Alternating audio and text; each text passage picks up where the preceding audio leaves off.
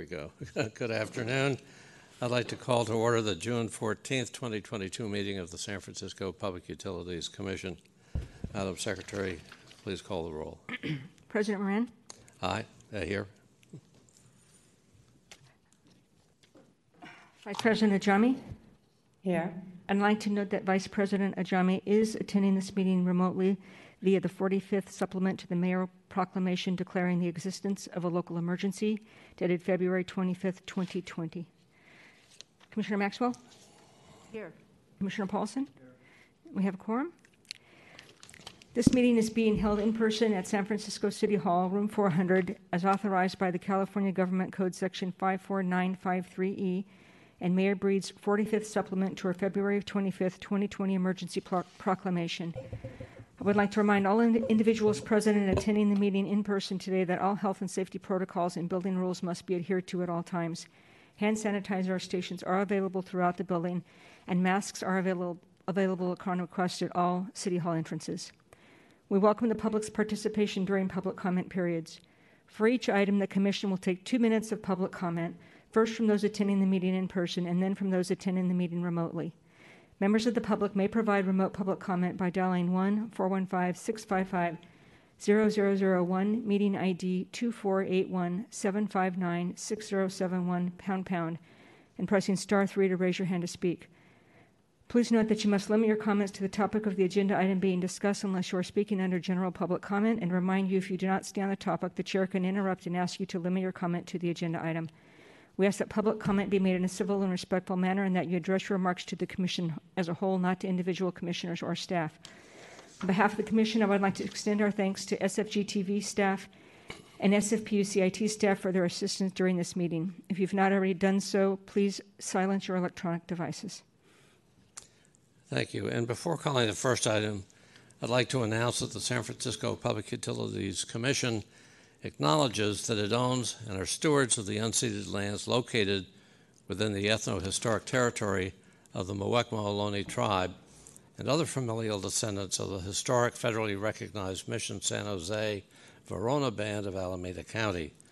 The SFPUC also recognizes that every citizen residing within the Greater Bay Area has and continues to benefit from the use and occupation of the Muwekma Ohlone tribe's Aboriginal lands since before and after the San Francisco Public Utilities Commission's founding in 1932.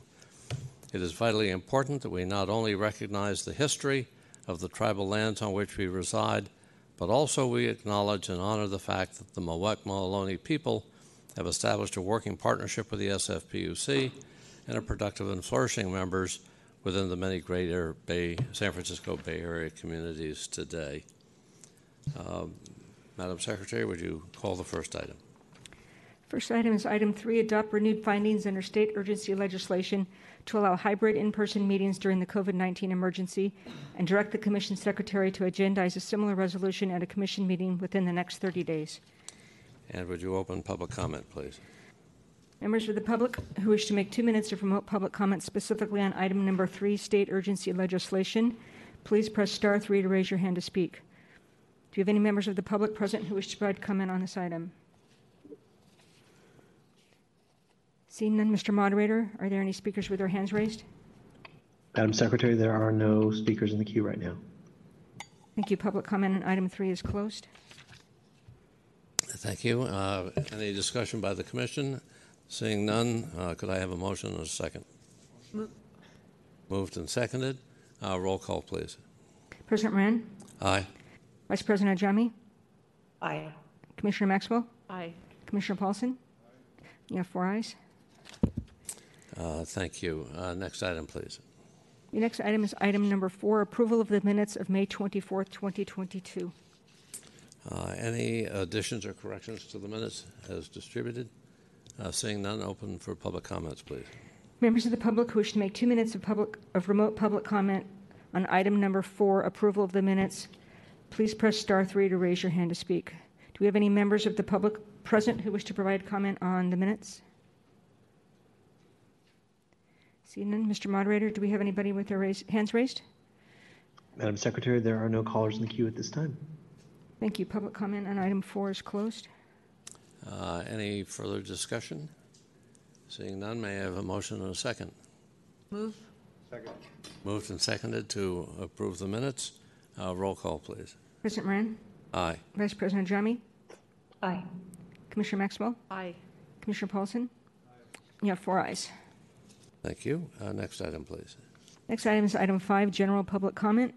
Members of the public who wish to make two minutes of general public comment on matters that are within the commission's jurisdiction and are not on today's agenda, please press star three to raise your hand to speak. Do we have any members of the public present who wish to provide general public comment?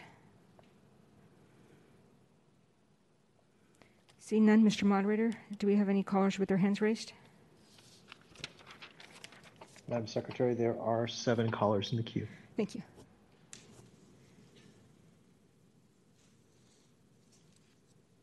First caller, I've opened your line. You have two minutes. So, Commissioners, my name is Francisco da Costa, and I would like from time to time that we give uh, some sort of a report on our two treatment plans, the notice of violation, and also um, if you are really following the rules and uh, mandates of the Environmental Protection Agency. We, the people, need to know this. Secondly, uh, we see that many of the vacancies linked to the management are filled by whites. I don't discriminate against whites, but if all the positions are filled by whites, I have something to say. So I don't want to ask through the Freedom of Information Act and get all the information. But let us not talk about racial equity and do just the opposite. So I also have a deep concern about the community benefits. Millions of dollars were wasted, and we now want to know, because we fought for it, what is being done, what is being done at the present. I see that uh, there's about $250 set aside for the 1550 Evans project, but we Thank you for your comments. I'm sorry, but your time has expired.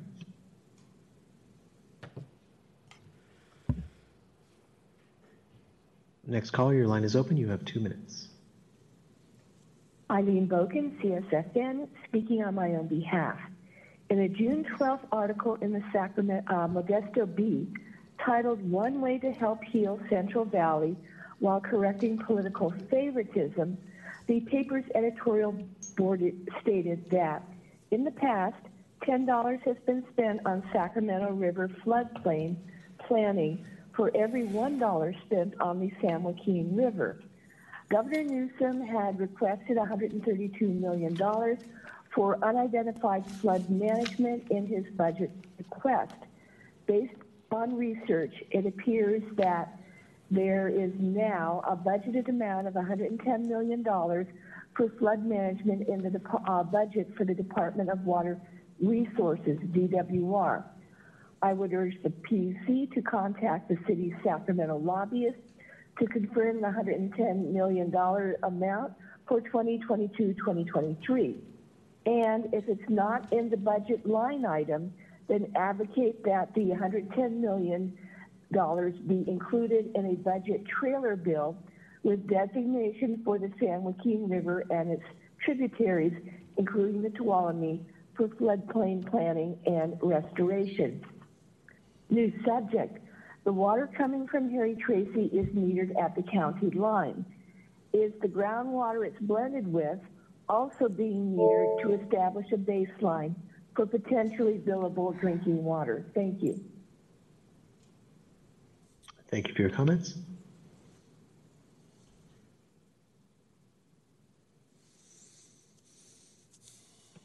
Next caller, I've opened your line. You have two minutes.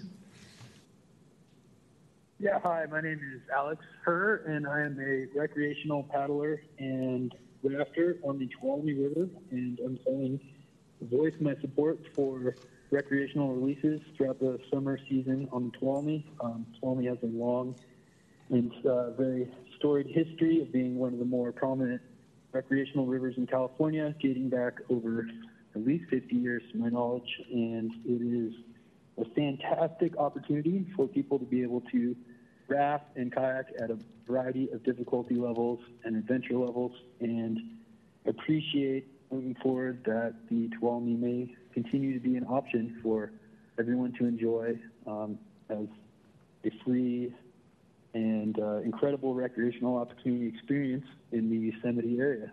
Um, and I will yield the rest of my time. Thank you. Thank you for your comments.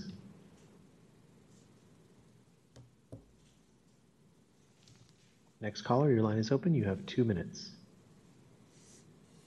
Mr. Chairman, members of the commission, my name is Nathan Rangel. I'm a president and executive director of California Outdoors. We're a, uh, uh, an outfitter trade association for California. I wanted to uh, actually uh, uh, say, hey, diddle to what Mr. Hurd just uh, shared with you.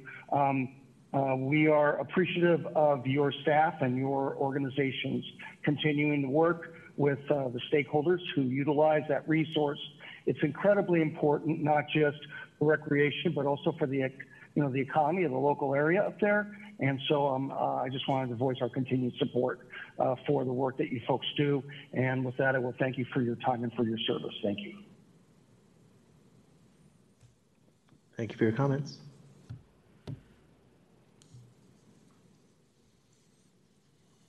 Next caller, your line is open. You have two minutes. Uh, I'm Dave Warner from Palo Alto. I'm going to speak about governance. Uh, I was shaken from the results of Mr. Drekmeier's last Public Records Act PRA request.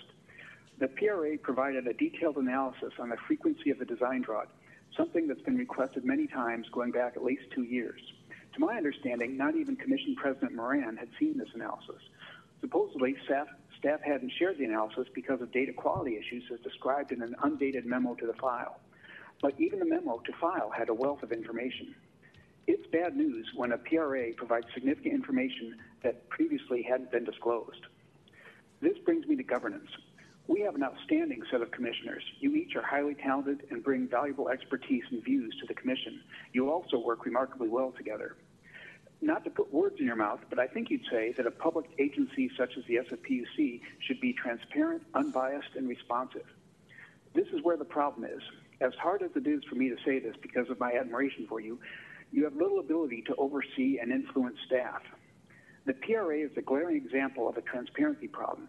You, as commissioners, should have had prior knowledge of what was provided, and it shouldn't have been a surprise to either you or the public. The list and age of open items you have with staff reflects the responsiveness problem. When I've served boards of directors, the expectation is that board requests are resolved quickly, not measured in months or quarters. My request of you is problem recognition. Is staff's level of transparency a concern? Is bias a concern? Is responsiveness a concern? Most importantly, does staff reflect the values you think are important for a public institution and have you been able to influence the SFPUC's behavior? I have high hopes for the new sheriff in town, GM Herrera, but even so, if you agree with the problem, direct, frank discussions needs to be had with expectations understood. Uh, thank you. I'll provide a copy of my comments for the record. Thank you for your comments.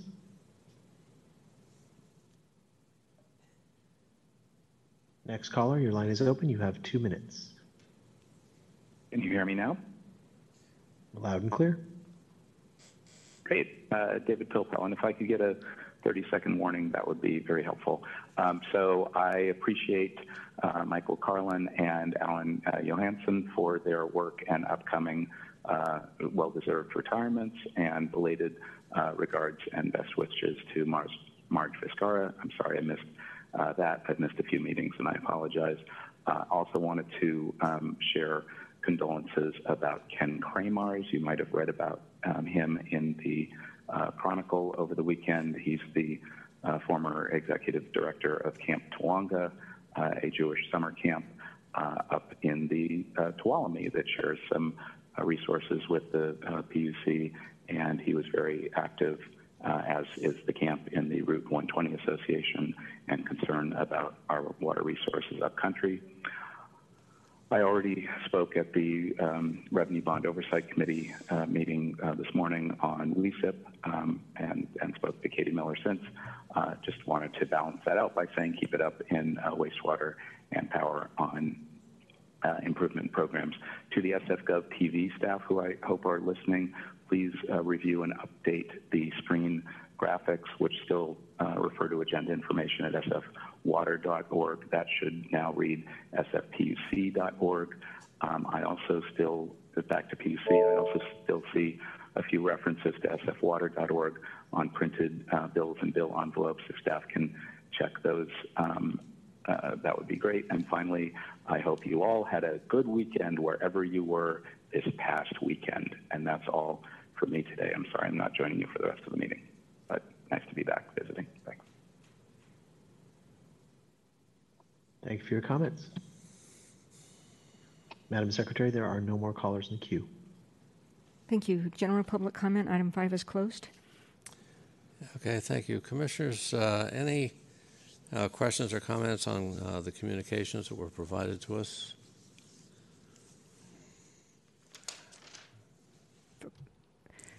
For SFG TV, that is for item number six. Yeah, this is number six, and I, I do have one question. Item 6C is the, I think it's quarterly report on the alternative water supply program.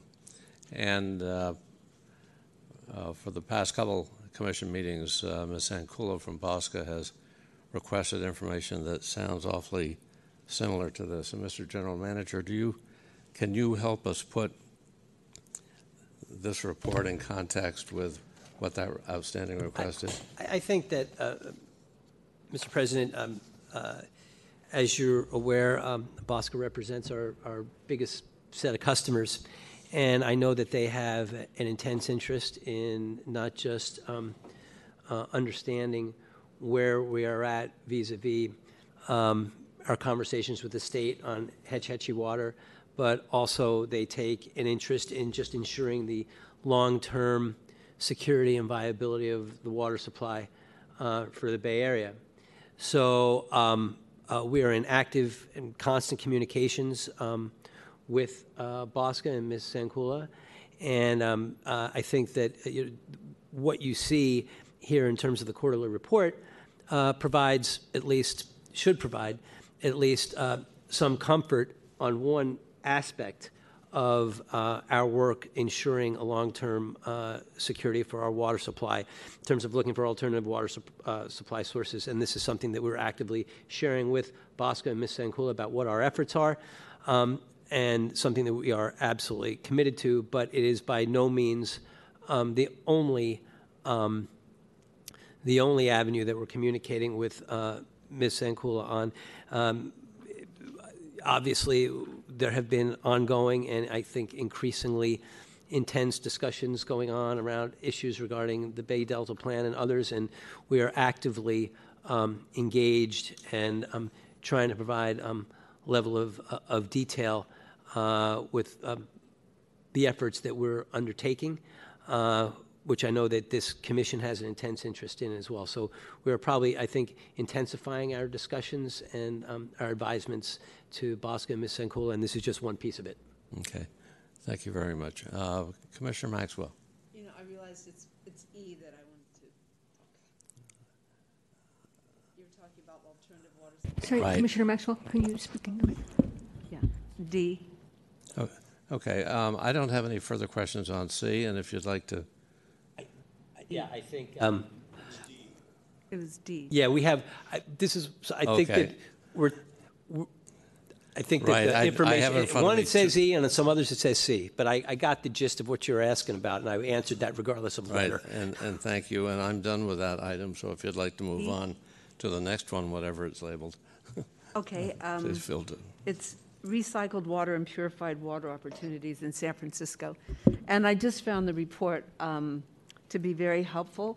And I also appreciated the fact that you know, we're looking, um, that we looked outside to see where we could put a purified water um, and came to the conclusion that would be better maybe using our plant, the southeast, uh, and looking at other places near that.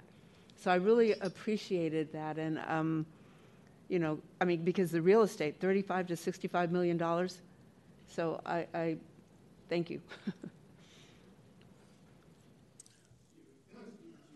Manager for Water, I would make the comment that real estate was probably the single biggest issue in trying to locate a plant site in San Francisco where real estate is so valuable and hard to come by. So, But I still think it, it's probably, do you think that even if, if the real estate were the same, that it, it was better where it is? I mean, Yes. using the southeast plant and using, and going on, um, uh, what, what street was it? Um, near, near, near the plant?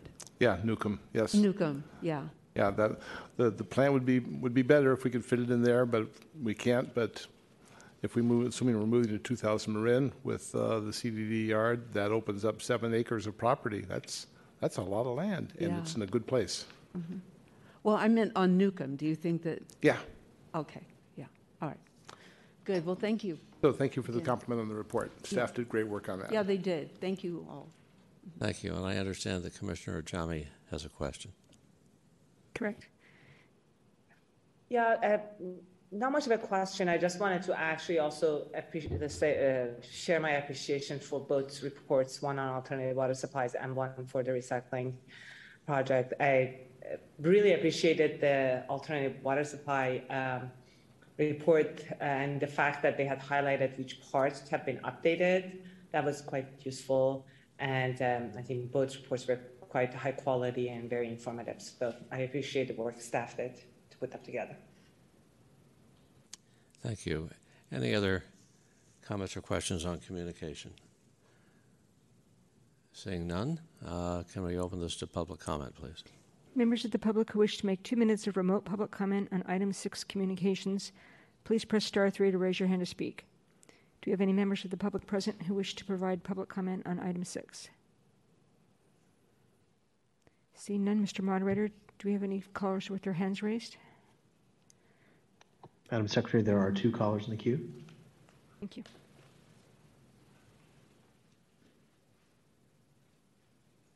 Hello, caller. I've opened your line. You have two minutes.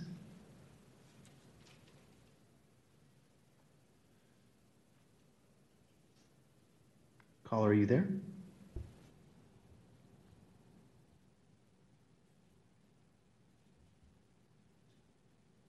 I'll try the next caller. Next caller, your line is open. You have two minutes.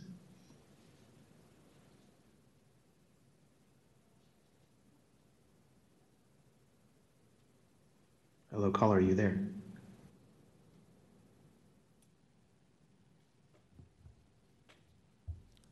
Madam Secretary, I think those were erroneously in the queue. There are no callers in the queue. Thank you. Public comment on item six is closed. Okay, thank you. Uh, next item, please. Item seven i- is report of the general manager. Thank you, Madam Secretary. Uh, Item 7A is a drought condition update from Steve Ritchie. Good afternoon again, Commissioners. Steve Ritchie, Assistant General Manager for Water. Uh, I, I, I should have mentioned when I was up here last time, uh, one other comment on the uh, communication with BAWSCA. In addition to the quarterly report, there's also a monthly detailed email that we send to them as well. So it just wanted to throw that one more piece in there. But now we're talking about the drought update. If we can have the slides, please.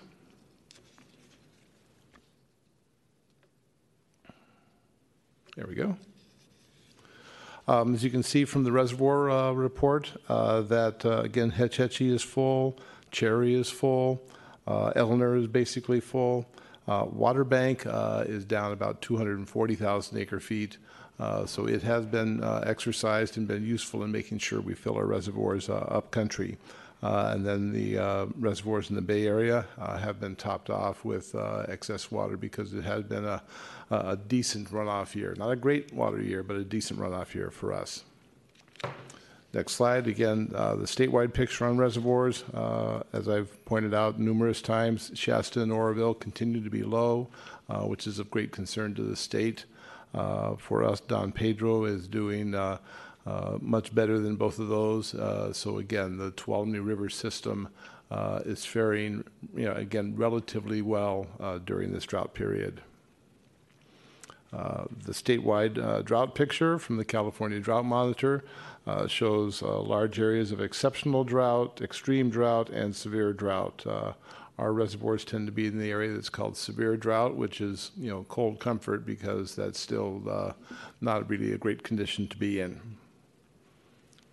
Uh, We're basically getting, uh, we've gotten to the end pretty much of the precipitation season. We do expect to see a little more here and there. Uh, Hetch Hetchy is pretty much flattened out. Uh, We did have uh, about a tenth, I believe, of an inch uh, of precipitation uh, from this last storm up there. Uh, Snowpack uh, is again pretty much gone. Runoff is, is pretty much ended in terms of high volumes. Um, and water available to the city has pretty much topped out at about 200,000 acre feet, uh, which does not mean that we can fill all of our reservoirs. Uh, but what it does mean is, as compared to the 14 15 drought, uh, we had in that drought three years of water bank drawing down dramatically. This year, we're getting a little bit of a reprieve there. There's enough water. Uh, I think even as Peter Drekmeier has pointed out, that's about the same amount of water as we're delivering to people. So water bank uh, has not been drawn down as much. So it's been good for our long-term storage situation uh, this year. Uh, As you can see again, 200,000 acre feet as opposed to the 600,000 that would have uh, filled uh, uh, full storage for us. And just to be clear, full storage means full storage in all of the reservoirs that can receive Hetch Hetchy water, which are the upcountry reservoirs, plus Crystal Springs, plus uh, San Antonio, which also get topped off with Hetch Hetchy water, bringing it down to the Bay Area.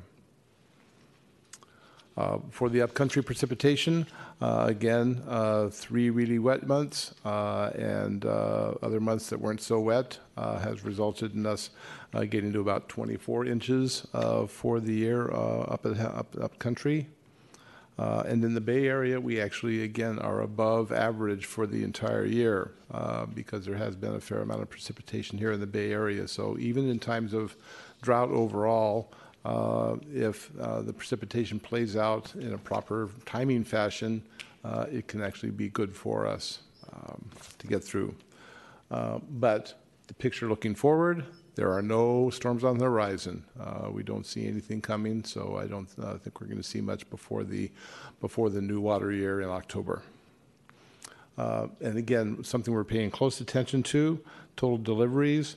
Uh, You can see here that uh, deliveries this last week were at 207 million gallons per day. That's getting us back down closer to the 200 million gallon per day mark that, that I'm looking forward to. Uh, And we're really hopeful that people can uh, rein in any outdoor irrigation this summer uh, to make sure that we can meet our 11% reduction that we're looking for uh, and have that much more water in storage. Um, I would make one last set of comments uh, that uh, we were in the news this last week uh, because the state reinstituted a number of the curtailments in the system. The only large urban agency that was affected was the San Francisco Public Utilities Commission, so we were part of the headline uh, in all those cases, uh, for better or for worse. Uh, But they had been suspended since last October, as you recall. They suspended them when we started to get real runoff, uh, and that extended until last Wednesday.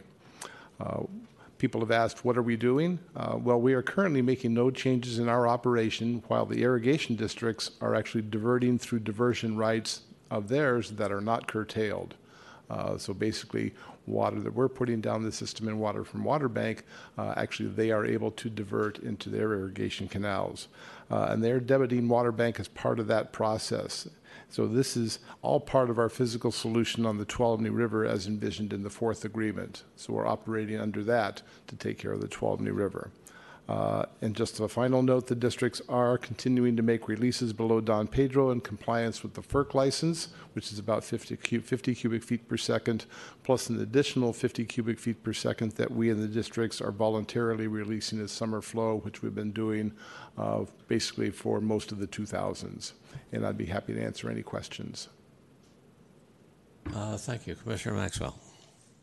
Yes, thank you for that. Are the districts making any changes in the way they do business in their water um, usage? Are they making any, uh, I guess, system changes? Um, Well, what, what the districts generally do uh, in times of drought, and I don't know exactly, so I'm just, this is a more generic answer than specific. uh, They usually, they each part of, as the year progresses, they talk about how much water they're going to deliver to their farmers. Uh, And they're generally aiming for about 48 inches of uh, irrigation water over the year. Uh, I don't know what they're doing now, but in times of drought, they generally cut that back uh, depending on water conditions, so that their farmers either fallow crops or shift to groundwater uh, in response to that. I, I guess my, my question is, um, I mean, we're seeing, I think there was an article maybe last year that the growers, grape growers said, look, you know, we were overwatering a long time, and uh, our grapes actually are doing better now. Is anybody looking at how they do, how they grow and what they're growing? Is there an ongoing, um, I mean, we have all these institutions of higher learning that certainly could be helpful. Is anybody looking into that? How they are growing? I, I can't speak for the industries overall, but I do know that there are very active programs looking at different types of uh, research there, and there are people doing creative things on their own here and there. Uh, the districts uh, are cooperating there. They're working on the on the macro scale in terms of water supply, for example, forecast informed reservoir operations and uh, aerial snow survey. But in terms of actual on the ground relative to their crops, uh, I don't know if they actively do that or if they leave that to their individual farmers. But I know that the uh, uh, the ag extension is very active throughout the San Joaquin Valley there. Okay, I, I guess I'm looking at programs, you know, we're wholesalers, but we have programs for individuals. We have um, things that we're doing, changing toilets and faucets. I guess I'm thinking, Yeah. wondering if, if that kind of um, work is being done. And you're telling me you don't know? Yeah, I, I, I don't know specifically. I know that various irrigation districts do different things uh, in different ways. Uh, they invest in their systems. A very, uh, a very uh, interesting one is Oakdale Irrigation District, which has uh, transferred a lot of water over time where they're paid for their water, and that money does get plowed back into efficiencies in their system. That's one of the things that we have talked with the irrigation districts about over time, although we've never been able to effectuate a water transfer, but that would certainly be one of the things that we think should be very much of interest to them. Thank you.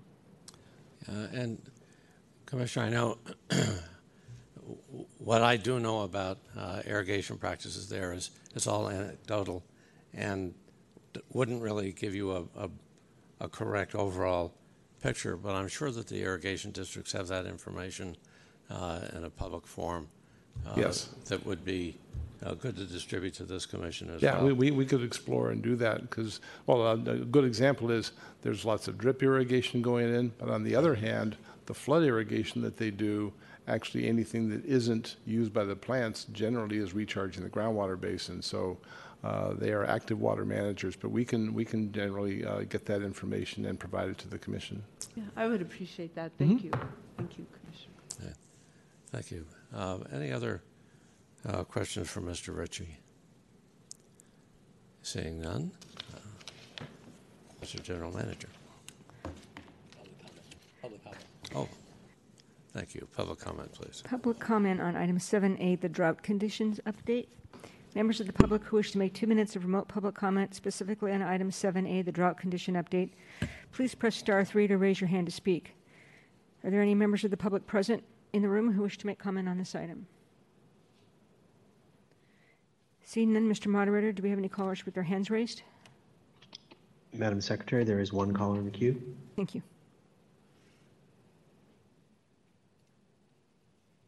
Hello, caller. I've opened your line. You have two minutes. Thank you. This is Peter Drekmeier, Policy Director for the Tuolumne River Trust. I appreciated Mr. Ritchie's presentation. Uh, a lot of good news in here, and I heard some of that come out in the presentation. Uh, the I'm looking at a slide on my screen right now. It's the Tuolumne River water available to the city, and I've, as I've mentioned before, um, I think that you know looking at the deficit to reaching full storage makes people more nervous than they should be because the SFPUC has a lot of storage. The system was actually built at a time when demand was projected to be twice what it is today. So we've got a lot of wiggle room there. Um, in this slide, it also shows that uh, water available to the city this year is 201,000 acre feet. Um, that's just water from the Tuolumne. I understand that we've got about 44,000 acre feet from the Bay Area watershed, so bringing the total to 245, and current demand is about 220. So this year, even though it's been dry and everyone's concerned about this three-year drought, uh, San Francisco picked up more water than it needs. Uh, that's very positive. There's concern about the Bay Delta plan, but um, it's really not that onerous. It's, it's 20% of unimpaired flow from February to June. And if you look at that annually, it's 14% of annual unimpaired flow. And San Francisco might be responsible for half of that, about 7% of unimpaired flow. It's really not very much. And if you ask staff to model uh, what would the situation look like had the Bay Delta Plan flows gone into effect 20 years ago? Um, you'd see that there was never a time that we really got that low on water. So I'm hoping we can work together to, you know, understand just how good the SFPUC system is. The um, it came up partnering with the irrigation districts. As you know, I think that's a great idea. We talked it up a lot during the groundwater sustainability Thank you for your comments. I'm sorry, but your time has expired. Madam Secretary, there are no more callers in the queue. Thank you. Public comment on item 7A is closed. Item 7B is Hetch Hetchy Capital Improvement Pro- Program Quarterly Report by Katie Miller. Good afternoon, Commissioners. I'm Katie Miller, Director of Water Capital Programs. The Hetchy Capital Improvement Program projects make great progress in the third quarter, and we successfully completed the first of five annual two month long shutdowns of the Hetch Hetchy water system for the Mountain Tunnel Improvement Project. During this shutdown, a new generator step up transformer was installed at the Moccasin Powerhouse. This transformer is now in successful operation. Also, during the quarter, the first of many future new valves was installed along the San Joaquin Pipeline as part of the San Joaquin Pipeline Valve and Safe Entry Project. Also, significant maintenance and R&R work were performed on the system by Hetch Hetchy and Water and Power crews.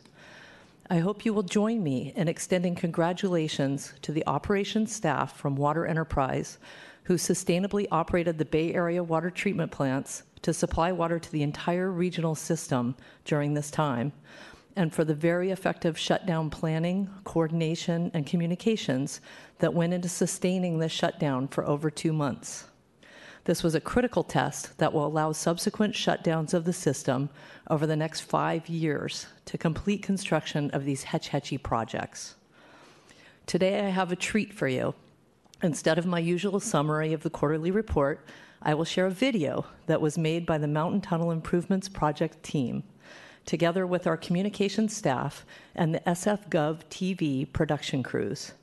This film was made to share highlights of the recent mountain tunnel construction shutdown, especially since we were not able to offer tours this year. This video is about four minutes long and presents an overview of the project. We hope you will enjoy it.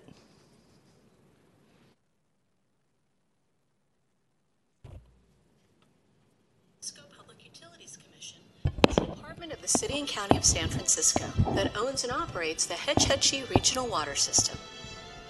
This system delivers drinking water to 2.7 million people in four Bay Area counties. The majority of the water provided to customers comes from snowmelt collected in Hetch Hetchy Reservoir in Yosemite National Park. This water passes through a complex system of pipelines, tunnels, and hydropower plants before it leaves the Sierra Nevada mountains on its way across the Central Valley and onto the Bay Area. Mountain Tunnel transmits drinking water from Hetch Hetchy Reservoir and then Kirkwood Powerhouse, where it generates hydropower before the tunnel ends at Priest Reservoir near Moccasin. The 19 mile long tunnel was constructed between 1917 and 1925. Mountain Tunnel brings uh, the SFPUC water system from the main fork of the Tuolumne River to our facilities over at Priest Reservoir.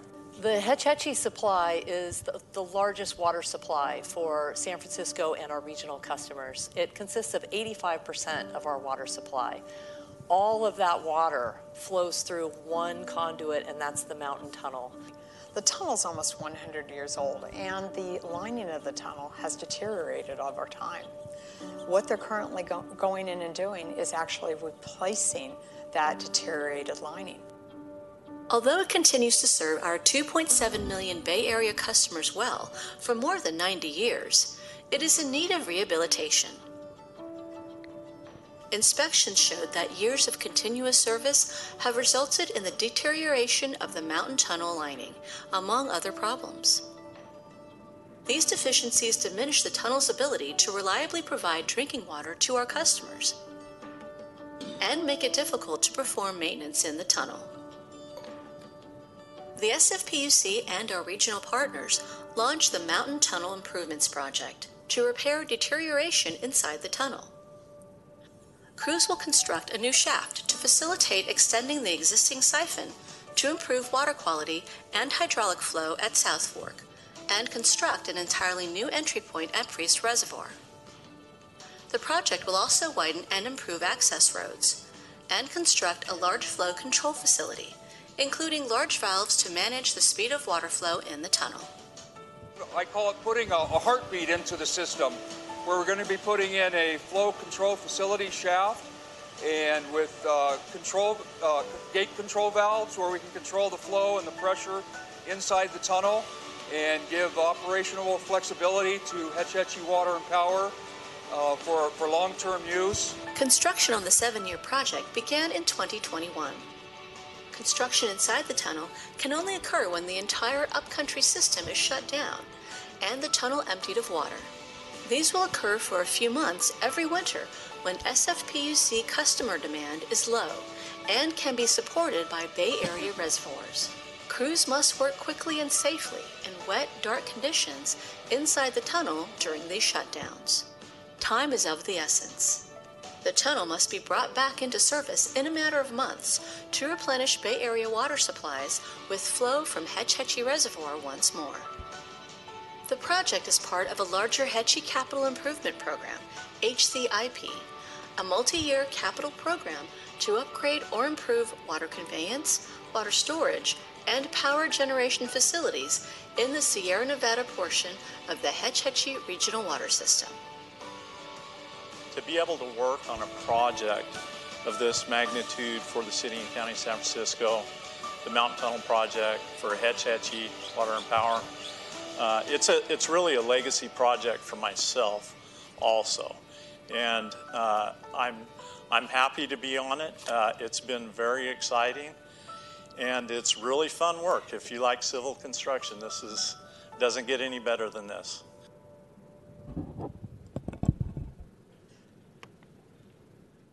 Thank you very much for your attention. Thank you, Katie. Any question? Any questions for Ms. Miller? Okay, public comment, please. Members of the public who wish to make two minutes of public comment specifically on item 7B, the Hetch Hetchy Capital Improvement Program quarterly report, please press star three to raise your hand to speak. Do you have any members of the public present who wish to provide comment? Seeing none, Mr. Moderator, do you have any callers with their hands raised? Madam Secretary, there are no callers in the queue at this time. Thank you. Public comment on item 7B is closed. Okay, thank you. Uh, Mr. General Manager. Yeah. Item 7C is the wastewater enterprise quarterly report, including Southeast area major projects update. Uh, Steve Robinson will be presenting. Afternoon, President Moran, Commissioners. Uh, Stephen Robinson, Director of Wastewater Capital Programs. Um, this is the quarterly report for wastewater capital programs from January through March of this year. Uh, and as usual, we'll always include some additional, more current updates for those three Southeast area major projects. If we have the slides, please.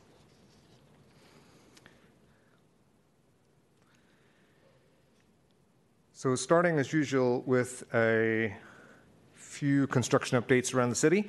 Um, the first project is one of our large diameter sewer projects around the new Montgomery Mission uh, neighbourhood. Um, we had notice to proceed for this project back in August of last year and are striving towards construction completion in September of this year. And we did approve, we did seek um, and obtain approval from the Commission back in February of this year to add four more blocks to this project. Um, that's to rehabilitate existing at-risk sewers that were located around the Market Street area. Um, construction has commenced and is progressing ahead of schedule, and the project uses a trenchless method called cured in place pipe or CIPP, which you can see in the photo here and we've talked about before in other projects. The second project here in the middle is the Westside Pump Station Reliability Improvement Project. Uh, construction started April of last year, completion striving towards February of 2024. Um, during this period, the contractors placed new cast in place concrete floor slabs for the new electrical building, and, as you can see in this photo, initiating rebar and formwork installation for the new building walls for that electrical building, you can see in this image. The third image then on the complete right is the Wawona Area Stormwater Improvement Project. Um, I had the pleasure of touring the construction site last week. Um, had the opportunity to see the tunneling operation in action. It's very impressive. What you can see here in this um, photo is the micro tunneling jacking pit. It's approximately 1,400 feet of 1,800 feet already drilled. Uh, micro tunneling along from a pit at the 20th and Vicente Street, progressing towards the receiving pit at 14th and Vicente. There's also an open cut sewer element to this project, um, rehabilitating and putting a new sewer in, um, heading um, east up, uphill at a rate of about five to eight sticks. Uh, that's about segments of pipe. Um, five or eight of those per day, and they're about eight feet each. That's about 40 or 64 feet per day. It's a good progression rate. So these are usual pie charts that show the program status for the 70 projects in phase one of the program, representing the usual $3.655 billion. Last quarter closing at 48, now just nudging forward at 49% complete. Uh, the blue area at the top remains unchanged, seven projects in pre-construction. In green, you see 17 projects now in construction, um, with 46 uh, in gray to the left in closeout or complete. This table shows our financial budget kind of update. Um, it's table three from the quarterly report. Shows a summary of costs for SSIP, rolling up both phase one that we just talked about and the other projects that have been added since then. These columns summarize the expenditures, the approved budget, the forecast, and then, of course, the variance. And the variance here shown in red, totaling $925 million, is effectively the same as last quarter, with the only exception of that $7.1 million you see here, which is actually a decrease. And that's good news. However, um, three projects were initiated this quarter, and this decrease of 7.1 actually corrects an over forecast from the previous quarter because those projects were being initiated. So now the numbers that you see here are aligned with what's been approved in our capital budget. Just like the previous slide, this table shows the facilities and infrastructure section uh, and the program itself, representing the current approved and forecasted cost and the variance. This variance shows um, $13.2 million uh, over the current approved budget, with a decrease, again, good news, of 2 million from the last quarter. This was a, a true up or an adjustment that's been captured from one of the projects that's now in closeout. So, a few highlights from uh, some other projects around the program. Um, this quarter, we initiated nine other SSIP projects. That's nine new projects that we're starting up. Uh, they represent a variety of work all across the city from all three treatment plants and within the collection system. The second bullet here draws attention to completing conceptual engineering work for um, two projects um, Baker Baffle Improvements and a large sewer condition assessment improvement project around the East Soma neighborhood. That represents getting towards the end of our planning phase of projects for conceptual engineering. And the third project um, notes one project getting all the way through to 95% design. That's also a large sewer condition assessment and improvement project in the Chinatown and North Beach neighborhoods. The image here is of the Southeast Wastewater Treatment Plant. It's the power feed and primary switchgear upgrade project, really critical asset providing power to the plant. And you can just see the two tower cranes for the Headworks project in the background. You're used to seeing me showing those photos, so you can see just how congested and tight that particular project is. So with that, we'll segue into the update for the three major Southeast projects. We start with biosolids as usual. uh, we reported this significant cost increase back in January of this year and captured it in the capital planning and budget process at that time, so there's no change. Um, we are coming to the Commission with amendments for both the construction and the design contracts in the near future. Uh, the progress and status report, soil excavation, dewatering, shoring, and installation of piles are all complete. This is really significant because we're now effectively out of the dirt. The heavy construction civil earthwork is now done. Um, and construction of those digester vessels themselves are underway. And we began with the placement of the mat foundation, and now we're uh, intending to complete that this month of June. And there's been four of the five pours completed so far. And these are massive concrete pours of around 2,000 cubic yards each time typically starting at 2 a.m. over the weekends um, to minimize disruption to traffic in the community. And those pours have about 20 to 30 concrete trucks per hour. It's really, really significant. And so far, they've all gone really smoothly. The last bullet is just to acknowledge that bid procurement is continuing, of course, for the rest of the project. For the Headworks facility project, uh, again, the same forecasted project budget and schedule that we showed last quarter um, also captured in the budget process and the 10 year capital plan, no change. We continued bid and award of the remaining 24 of 75 bid packages, began electrical, fire protection, HVAC, mechanical. So you can see now we're moving from concrete into more of the mechanical and electrical equipment. Uh, meanwhile, there's some ongoing rehabilitation of the existing pump station at that facility and began installation of ductwork and drill piers associated with the new odor control facility. You might remember those adjustments we made in design and as a value engineering exercise for both the existing lift station and the odor control facility. Our last slide is for the Southeast Community Centre 1550 Evans. Um, at the last commission meeting on May 24th was approval to increase the contract, and so we're now forecasting an increase from $114 million to 115.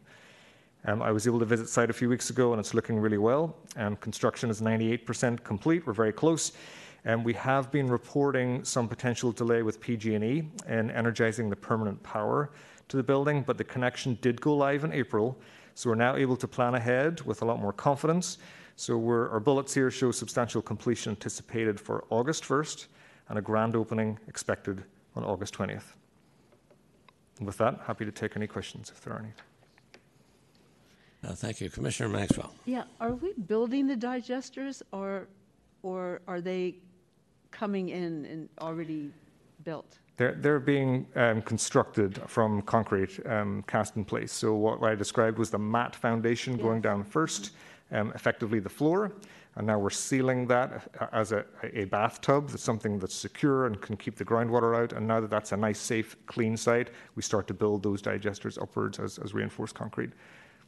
Okay, so these are the egg-shaped digesters? They're not egg-shaped um, at Southeast. The, the digesters we have at the Oceanside treatment facility are egg-shaped, um, but these ones are traditional cylinder, so they're effectively um, a straight cylinder. So where did we go? I mean, I thought we were getting some new kind of des- design, but we're not. We, we, we, are. We, we like to think of this as a state of the art project. Um, there's a lot of time and money and energy being spent into trying to make this as efficient, sustainable, and good modern equipment as we can. So, the digestion element of this project itself um, is the traditional cylinder type digesters. You could think of those as your stomach actually digesting it. Right. But the system that feeds the material into that digester is the modern technology. We're intending to use the Cambi um, yes. thermal hydrolysis. It's a special type of system that effectively explodes the cells in the wastewater um, itself, really at high pressure and high temperature, getting extra release of all the um, biological material inside. I think I that's the best technological answer I can give for now. But yes, we're using modern technology. Oh, okay. So the digesters are the same, but it's the insides, the guts of it that yes. are different. Getting the material to that digestion process is where the extra new technology comes in. Okay, thank you. Thank you. Commissioner Paulson. So going back to the headworks, I know that we did a pause sometimes back in terms of costs and, and what have you, and I know we've approved some moving forward. And I probably should know all this, but just since I'm here, um, are we on uh, going to be in a position to make some more um, cost approvals that are needed as this rolls out, you know, after the original pause. I don't remember if we've uh, approved everything moving forward or, or if we have a couple more pieces that we have to um, approve. And you mentioned Headworks, Commissioner Paulson, Uh, referring to in the southeast, all- yeah. yeah. So two main projects, Headworks and Biosolids. Um, Yes. Headworks has been both uh, CMGC moving ahead fairly well and, and definitely on schedule. Yeah. Um, the Biosolids project is the one we had to take a pause at the beginning of, of yeah, this year, and we looked at the contract mechanism and how we were rolling out, and we committed to sticking with the CMGC, the the um, construction management general contractor procurement model. Um, so the, uh, a team is in place now working through its bid package process as we go out to look for those package um, contractors to come forward and work with the CMGC team. Um, but yes, we're coming back to the Commission with amendments to that contract now to capture that higher cost and some changes that we've made to the contract to improve it. So we're intending to do that in the very near future. Okay, those are the amendments you Yes. referred to. Okay, thank you. Thank you. Any other questions or comments? Uh, Commissioner Ajami. Um, Thank you so much, Mr. President. Uh, Thanks for your presentation, Mr. Johnson. I have a question, uh, not exactly related to your presentation, but relevant enough. Uh, I know um, a few months ago, we talked about um, an effort to accumulate some data on how we have been contracting and working with various um, construction groups and how our contracts have been on time, delayed, like just just creating a data center that would have all this information. And I was just wondering where we are with that effort. Thank you, Commissioner Ajami. Um, you may recall we made some changes to our quarterly report format um, a few cycles ago, a few quarters ago, and part of that process was to put a new format structure in place so that we could head down the path you're describing. So between then and now, we are setting up a database, and we're trying to tag all of those projects, any that have delays or overruns from a budget perspective, really asking deep questions. What are the primary reasons, singular reason, primary or perhaps secondary reasons why there are adjustments or variances being made? And so as we gather confidence and more data, we'll be able to report back um, with what those findings might be. Thank you. I'm- I mean, I guess you want to look at all of them, not just the ones that had problems, but also the ones that have been successful, because um, we all focus on the problem, problematic ones, but every day, um, there are also a lot of projects that goes through um, our um, utility that are quite successful and easily, uh, you know, make it through the process um, smoothly. So um, don't want to like say that it's always a problem, but you know, it's always useful to look at every every single one of them and create uh, uh, some information using that data. Thank you. Yep, thank you. Agreed. Thank you. Any other questions or comments? Then public comment, please. Members of the public who wish to make two minutes of remote public comment on item 7, 7C, the wastewater enterprise quarterly report, please press star 3 to raise your hand to speak. Do you have any members of the public present who wish to make comment on item 7C? See none, Mr. Moderator. Do we have any callers with their hands raised? Madam Secretary, there are no callers wishing to be recognized at this time. Thank you. Public comment on item 7C is closed. Item 7D is Clean Power SF Integrated Resource Plan, and Cheryl Taylor will be presenting. Good afternoon, Commissioners. My name is Cheryl Taylor, Clean Power SF Operations Manager for the SFPUC's Power Enterprise. I'm here today to present an overview of Clean Power SF's 2022 Integrated Resource Plan. May I have the slides? Oh, thank you. Okay, state law requires that we submit an integrated resource plan to the California Public Utilities Commission every two years.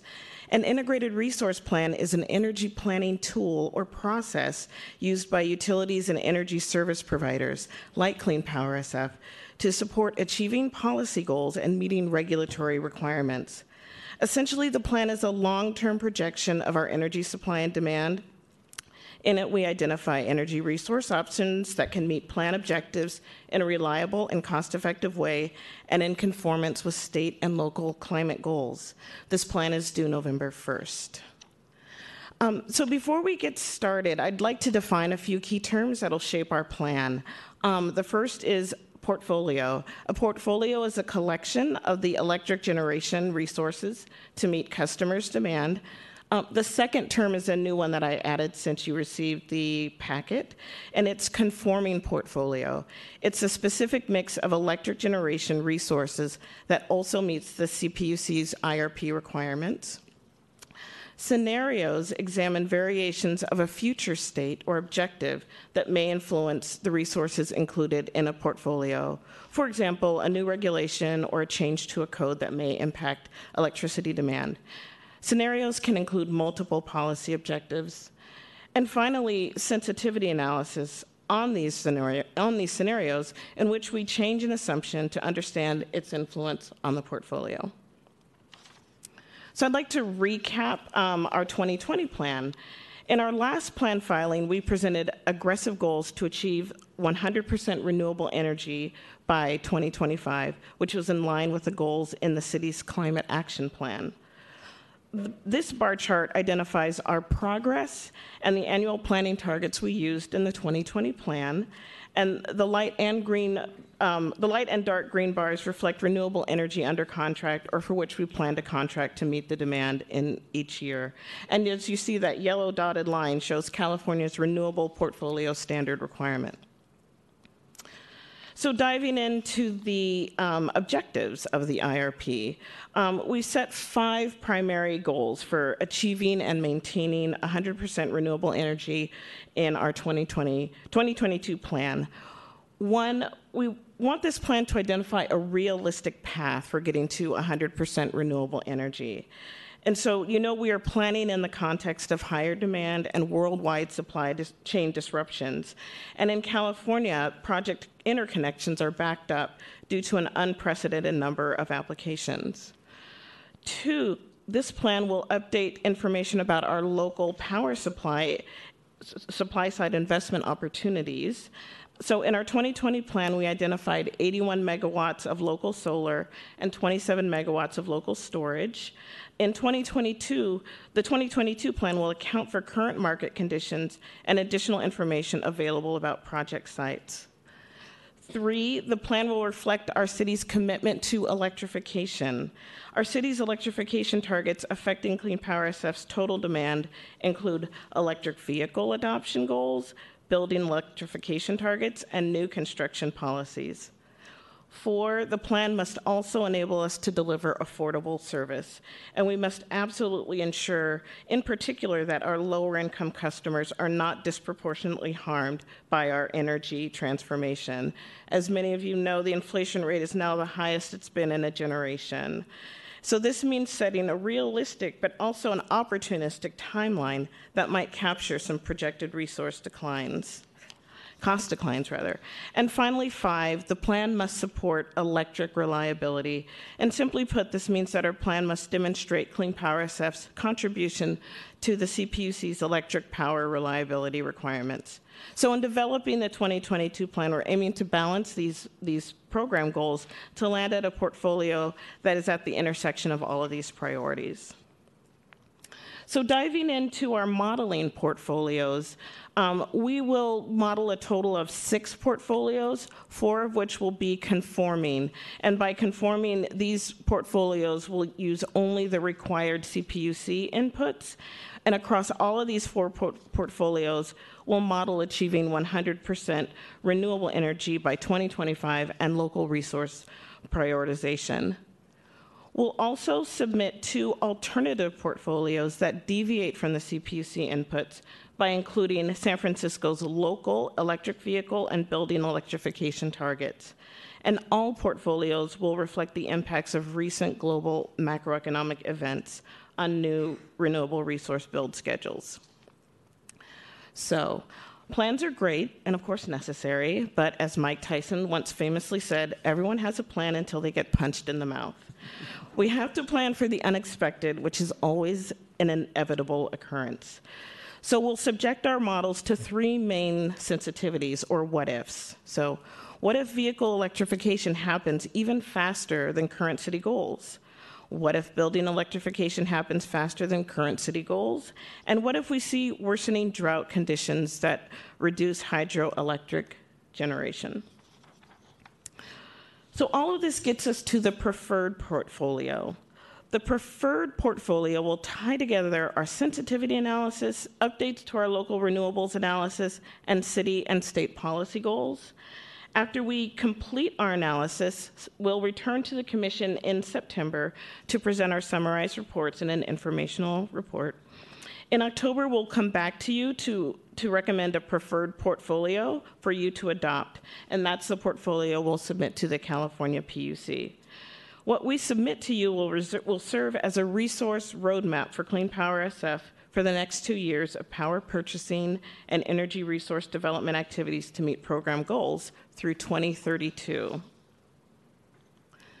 It's also very important to us in this process that we hear from community and interested parties in developing the plan and in ultimately selecting the portfolio we submit to the California PUC. So, toward this end, we've created multiple venues for community members to participate and stay informed about the plan development. Um, one is through an online survey that opened earlier this month and closes on July 1st. Next week, we'll hold two virtual community workshops on June 21st and 23rd. And then finally, we have a dedicated site on our webpage um, for people to get um, information and stay informed. So, in closing, our next steps will be to model the plan portfolios through August 2022. Um, beginning August through September, we'll be seeking community feedback on the modeling results. After the analysis is completed, as I mentioned earlier, we'll present um, findings, summarized findings to you in an information report in September. And then finally, we'll return to you in October to present our recommended preferred portfolio and seek your approval prior to submitting to the California PUC by November 1st. So that concludes my presentation, and I'm happy to answer any questions you might have. Thank, you. Thank you. very much. Uh, Commissioner Maxwell. Thank you very much. I I was glad to hear that you are going to come back with the community um, input. And how much of that community input will, will you um, consider? Oh, that's a really good question. Um, you know, I might want to have our director come up and talk about um, the community input that we that we'll incorporate. Because I was just thinking, suppose the community said, look, in that program, we'd like to hear about green jobs. We'd like to hear about, um, you know, how, how all of this is going to make a, a difference to our community. Um, should we tell our kids, look, think about going, this is where we're headed. Think about going into this field. Is there going to be, you know, so community input might include something like that. How, how much of that would you, since Yeah. there's nothing in, uh, like that in your, what you're looking at? Thank you, Commissioner. Uh, Mike Himes, I'm director of the Clean Power SF program. Um, so, our first goal is to really listen to the community and hear that kind of uh, interest. You know, what, what is the community's interest in the planning process? Um, and then I think, you know, what we, the action that we can take in response to that is going to be a little dependent on whether it's within the frame of the IRP. Um, questions like that about uh, green job creation, uh, things that can happen in the community. Some of that may, may not, may be slightly tangential to the initiative of delivering an IRP plan, but to the extent it's uh, part of our planning process, we'll take that in. And I think importantly, what we're trying to do is start this early so that the community can hear back from us too. Um, it is a compressed schedule, as I think you probably saw. Um, so we're, we're starting this early in the process so that we can hear uh, what the community is interested in, and we'll provide feedback to the community as to what we can accomplish and what we can address. I hope that Yes, gets to thank you. And, and what about outreach? Um, do you have a plan for the outreach? And is there something that we can see that you can send to us so that, you know, we have an idea who in the community you're talking to? Because, of course, not everybody's interested in. So Yeah. who in the community, and are you trying to get people more interested in what you're doing, and how is that happening? Yes, we can absolutely share more information with this commission. Uh, and we're, we're casting a very wide net. My understanding is, I think, prior to uh, workshops that are um, taking place next week, Mm, uh, we've reached out to something like 600 organizations that the PUC frequently reaches out to. Um, so, uh, but we can, we can report specifically on uh, Okay, what so we've done. have you um, broadened that since you're reaching out to people you normally reach out to?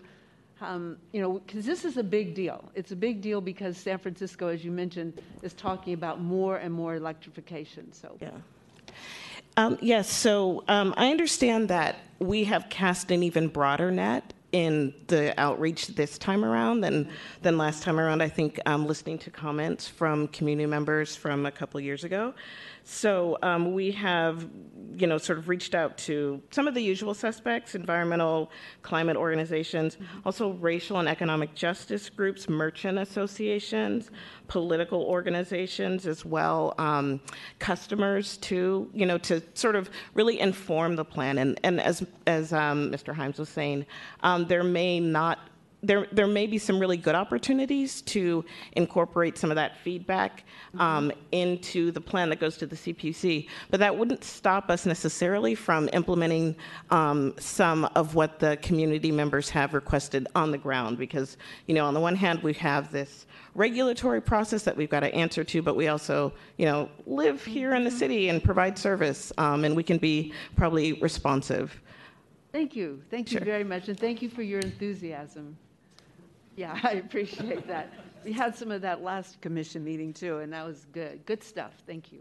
Okay, thank you. Commissioner Paulson. No, thank you uh, for those questions. Um, I wasn't, um, I was thinking of asking similar outreach questions, and the only reason I'm asking this question is you came, you did a back of hand list of community and, and political and whatever. I didn't hear the word labor. Are you reaching out to labor organizations on your list? I mean, you said 600, um, you know, Yes. organizations. That's, you know, that's probably like one ninetieth of what we have in San Francisco. There's a organization on every corner of this Yes. town, but um, is is labor, um, you know, officially on that list? And Lab- uh, my understanding is labor, yes, is on that list, and we can return to you. Um, I believe in September, you know, sort of with a, a full accounting, or even maybe before of our um, approach. But does this go to like say the San Francisco Labor Council, which is the umbrella organization? I assume, I'm assuming that that is, you know, that represents you know.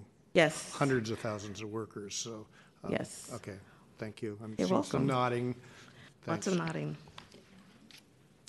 Thank you. And, and I had a question. You had uh, distinguished between conforming and non-conforming portfolio. Uh, could you give some examples of uh, what would be non-conforming projects? So, uh, what I would say is a non conforming portfolio would um, capture some local inputs. So, l- let me just back up. So, the conforming portfolios, it, I'll back up even a little further. Um, the state sets this process for statewide um, load serving entities, including the IOUs, you know, PG&E, SDG&E, et cetera. And so um, a lot of the, the, the inputs, the, the load pro, profiles are delivered to all of us, right? And so um, ours, the, the ones that we get may or may not sort of be the closest reflection of what we know is sort of the reality of what demand is or what it might be in the future.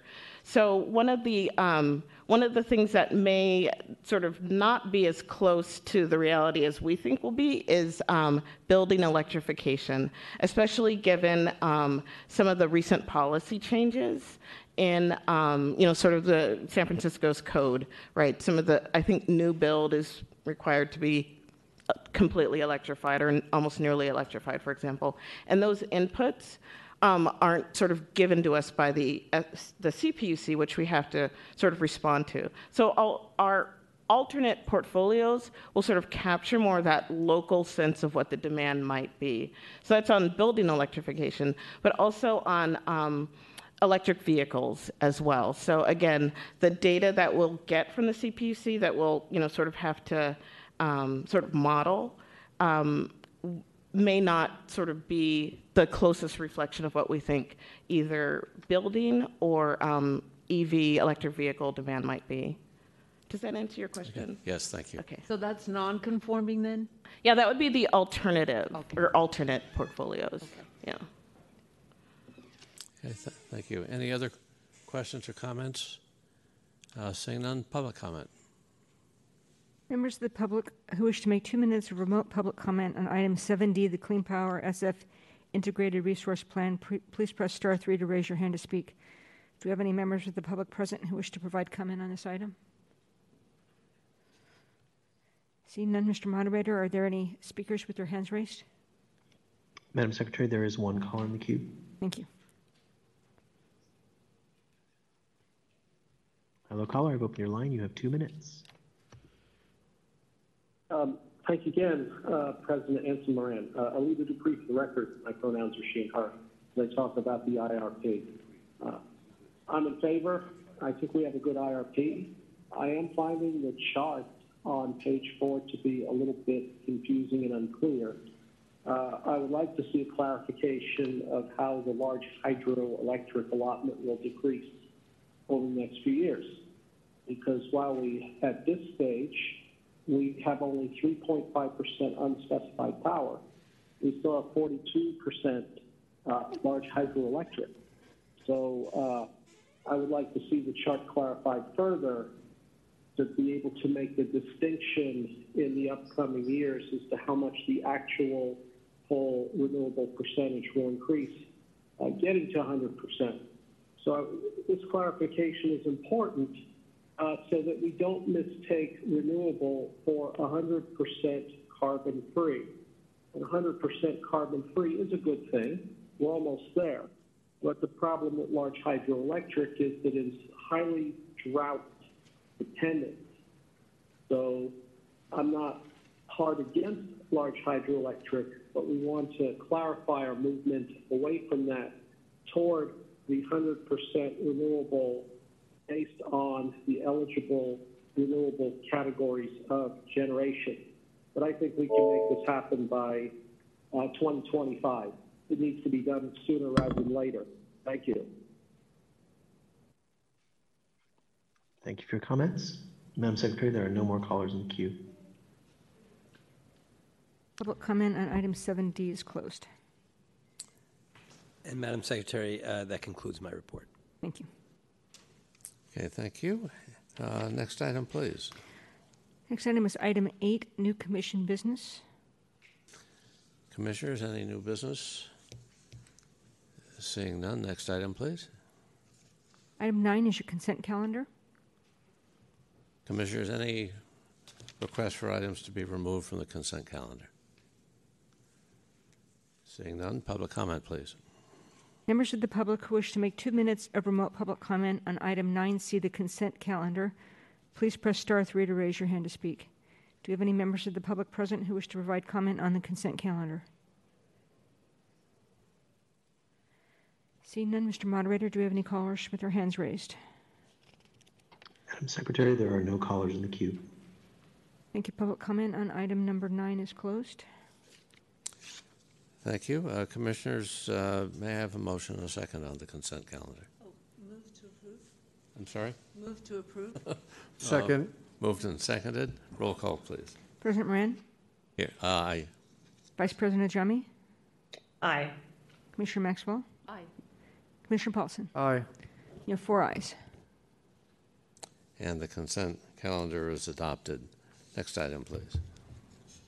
Next item is item number 10, adopt a resolution pledging commission support of LGBTQ plus Pride Month, June 2022 in the city and county of San Francisco.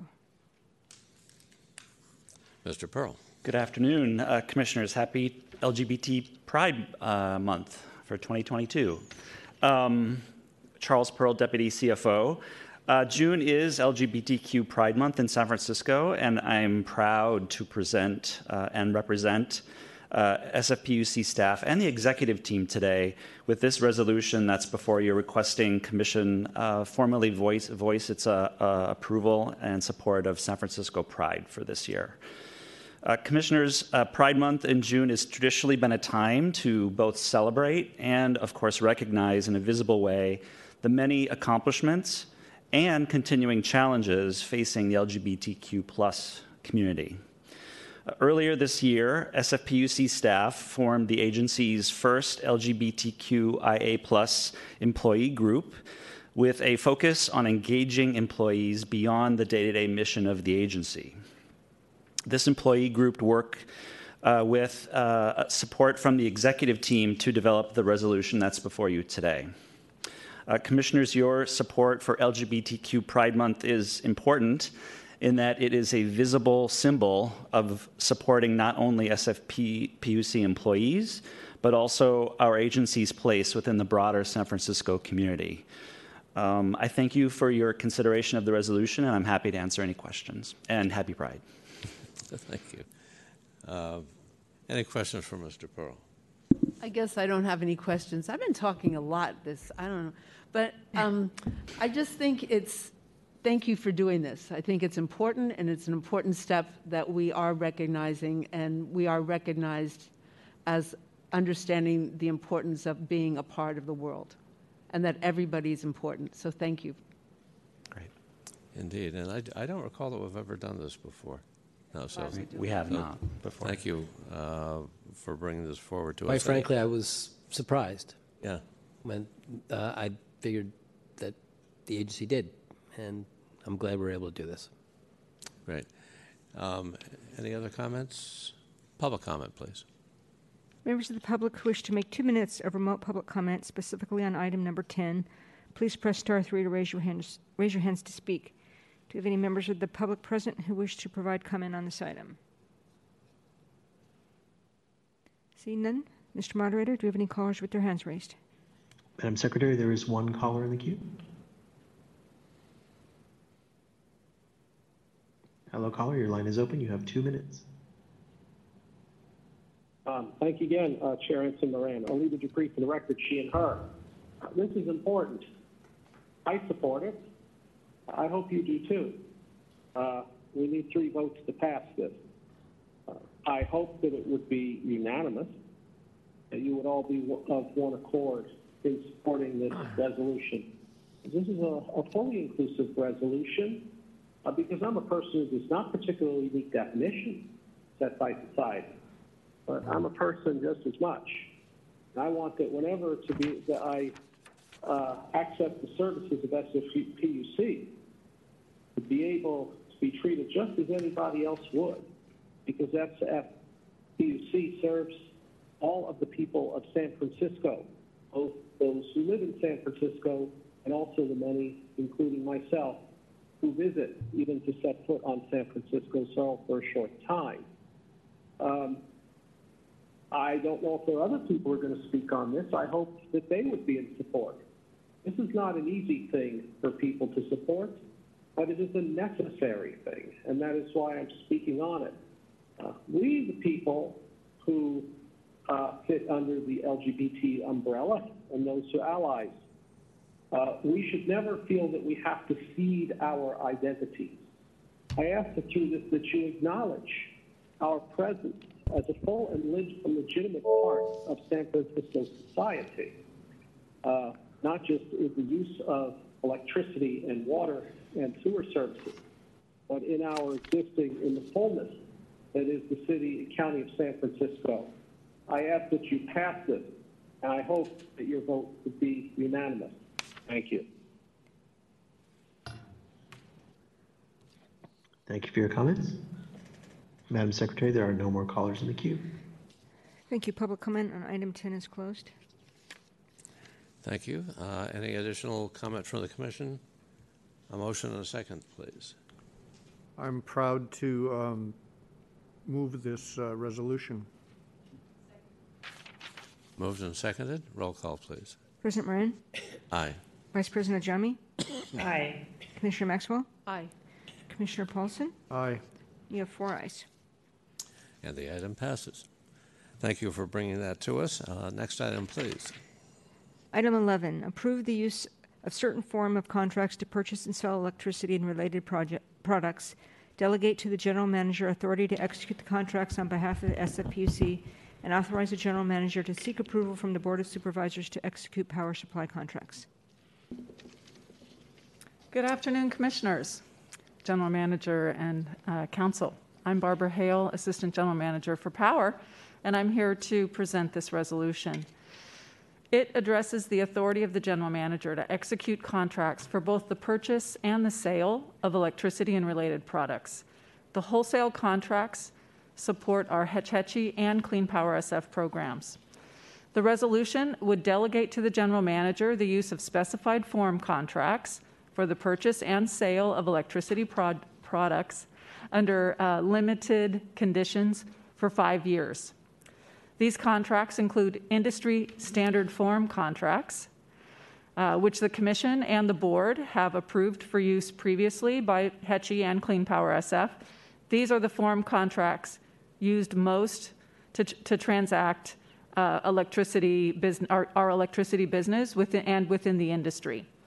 In addition, PUC staff have developed new and revised form contracts with the City Attorney's Office and with our partners at the Joint Power Authority, California Community Power, to address Power's ongoing power supply and uh, regulatory requirements. The agreements leverage industry standard terms and incorporate San Francisco specific requirements. Um, and just for a few examples of those, it'd be like our limited payment obligations, our guaranteed maximum cost, those sorts of terms that we're familiar with, but maybe the industry doesn't use. We're asking you to approve the ongoing use of these 12 form agreements that are listed on the third page of the agenda item. Uh, three of these you have not approved before, nor has the board, but they're variants by t- for, to address technology differences, for example, of contracts that you have approved before. So these are contracts, um, as described in the agenda item, that um, allow us to purchase renewable power, or renewable power plus energy storage, or just energy storage, or smaller renewable power projects, um, so where the terms are uh, less onerous given the smaller nature of the projects. Uh, and then the different project participation and share agreements for those, proje- for those types of projects uh, that we've um, executed with our partners in community in, in the California Community Power Association. The resolution would also delegate to the general manager the authority to enter into contracts for the sale of power and related projects. So you'll recall that under Charter Section 9.118, it requires contracts that generate revenue of a million or more, $1 million or more, to be approved by the Board of Supervisors. This delegation of authority would allow Hetchy Power and Clean Power SF to sell any excess electricity supplies and products for the benefit of our ratepayers. The resolution would also authorize the general manager to request approval from the Board of Supervisors to execute power supply contracts with terms greater than 10 years um, or that require expenditures of 10 million or more, subject to an annual expenditure limit of $150 million and with anticipated revenues in excess of a million or more, subject to the, an annual revenue limit of 10 million per year. The annual expenditure and, and revenue caps that I just described, um, we're proposing would also be able to be increased by the Board of Supervisors through resolution rather than another ordinance. So I've just described the what. Now let's talk about the why. Why are we asking for this authority? Uh, frankly, it's, it's really necessary for uh, the success of our power supply um, requirements for us to be able to operate and act at a commercial pace, really now more than ever. Uh, the requirement that all contracts that are 10 years or more or 10 million or more go before the Board of Supervisors creates a, a real challenge for us in participating in electricity markets at commercial pace. Some of the products that we need to protect our ratepayers from market price risk are only offered with very short pricing windows. We've um, historically entered into agreements for these products at terms or in quantities that are less than 10 years or less than 10 million in contract cost. That means that we may be missing out on opportunities to procure lower cost energy supplies for our customers. You know, really a longer commitment from us could result in a lower price being offered to us. We've previously um, uh, obtained conditional delegated authority for the GM uh, from the Commission and the Board of Supervisors to enter into these types of contracts. Over the past year, we've seen an increasing volatility in power supply markets. That's another reason why we're, we're here. And that's made it more difficult for us to successfully transact given our, our approval timelines. The market price volatility has reduced the ability of our suppliers to hold their price. They submit it into our solicitation. Our approval amount of time takes so long, we lose them. Uh, and when there's a, a market price volatility is really when we most need to be nimble and responsive to protect our ratepayers. Further, we've seen a significant growth in uh, demand across the state for these scarce electricity resources. The increased demand means that there's more buyers pursuing this limited set of offers, um, which really means that you know they have alternatives. we we need. Uh, uh, to make sure that San Francisco can act at the pace or at the terms that are required by the market. Um, it's really a competitive market that we're operating in. Uh, ongoing new procurement is also required to meet our regulatory requirements. Uh, the CPUC orders that, that Cheryl Taylor talked about, right? Um, failure to meet regulatory requirements has financial and um, reputational consequences.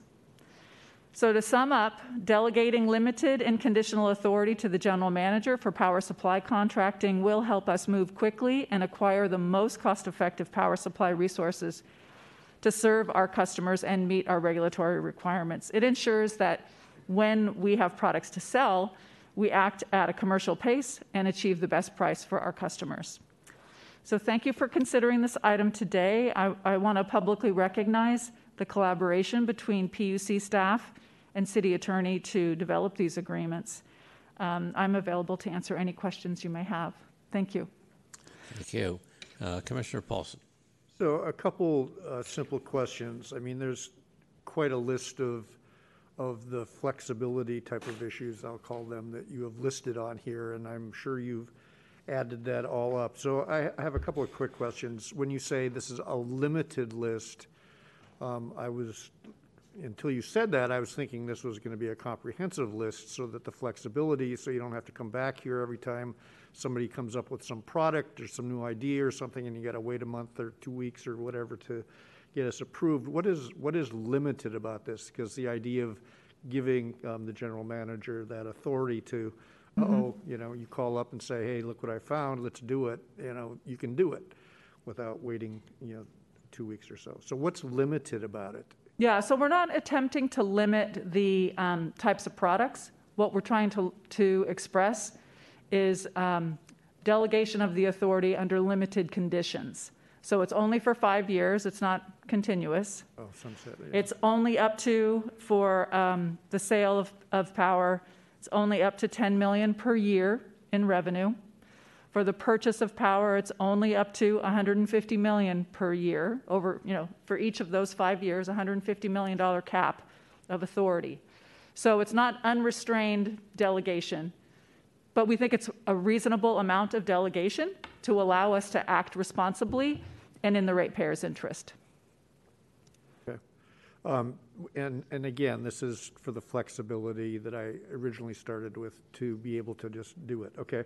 Um, Secondly, I, I take it, um, you know, because you've been working with the city attorney's office, um, and I assume that this would include attorneys that would be associated with the Board of Supervisors also, so that um, despite their authority, that, you know, this isn't a surprise party to them either, that we're going along these lines, because, you know, I've, you know, run into supervisor to say, boy, we've sure approved a lot of stuff at the SFPUC the other day for crying out loud. And, and it wasn't a complaint, but it was just an acknowledgement that, you know, there's a large budget that, uh, you know, that we're responsible for um, in this Right. stuff. So I, I take it there's some outreach to the Board of Supervisors that this is moving forward. You're nodding and maybe. Yes, it is. Yes, we, we've been working together with the, the PUC's Policy and Government Affairs team um, to have the item introduced at uh, the Board of Supervisors. So it's been, um, it's been before the board for some time during that, that initial 30-day period where they,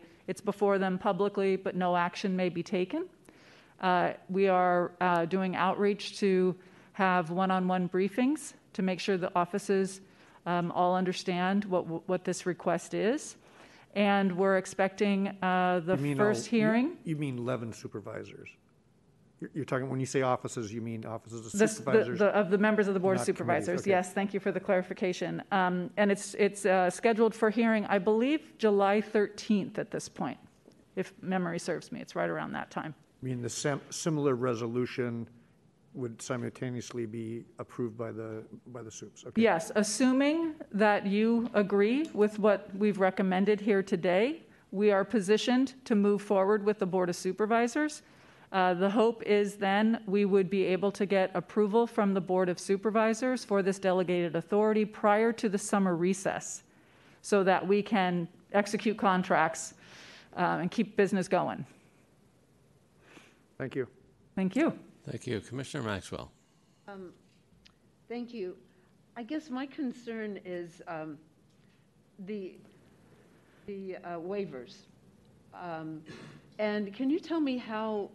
uh, I'm sorry, Commissioner Maxwell, can you Oh, please speak into the mic? Yeah, let me uh, just get some of, I looked, I looked up some things here. Mm-hmm. Oh, and, and some of the things we're waiving, um, it says, um, increased participation by small and micro local businesses in city contracts, um, the competitive bidding requirement, first source hiring requ- requirements, public access to meeting and records of nonprofit organizations, sweat-free contracting administrative code. Um, can you tell me, oh, and then there's one that says, uh, here's the, uh, no, it says, Section 7, Community Benefits. So can you tell me how these things, why we are waiving them? I, I understand that they're not in the regular contracts, but these are part of San Francisco values. And can you tell me how they have, uh, or if you've done some study and found out that they are, um, that they've cost us or caused us some delay or problems, and how much of that? Yeah, so I think the, the primary um, uh, issue that we're dealing with here is that what we're, what we're purchasing for many of these contracts is a commodity. Uh, So it's, it's for, for um, many of these form contracts, we have a competitive um, request for offer process. We uh, send out our, our need described as a, as a, the um, um, megawatt hours over time, uh, over periods of the day, uh, and we get commodity price offers. So, so it's very much a, uh, a, a strike on that product using a form contract. Uh, it's, it's the industry, standard industry practice across the nation.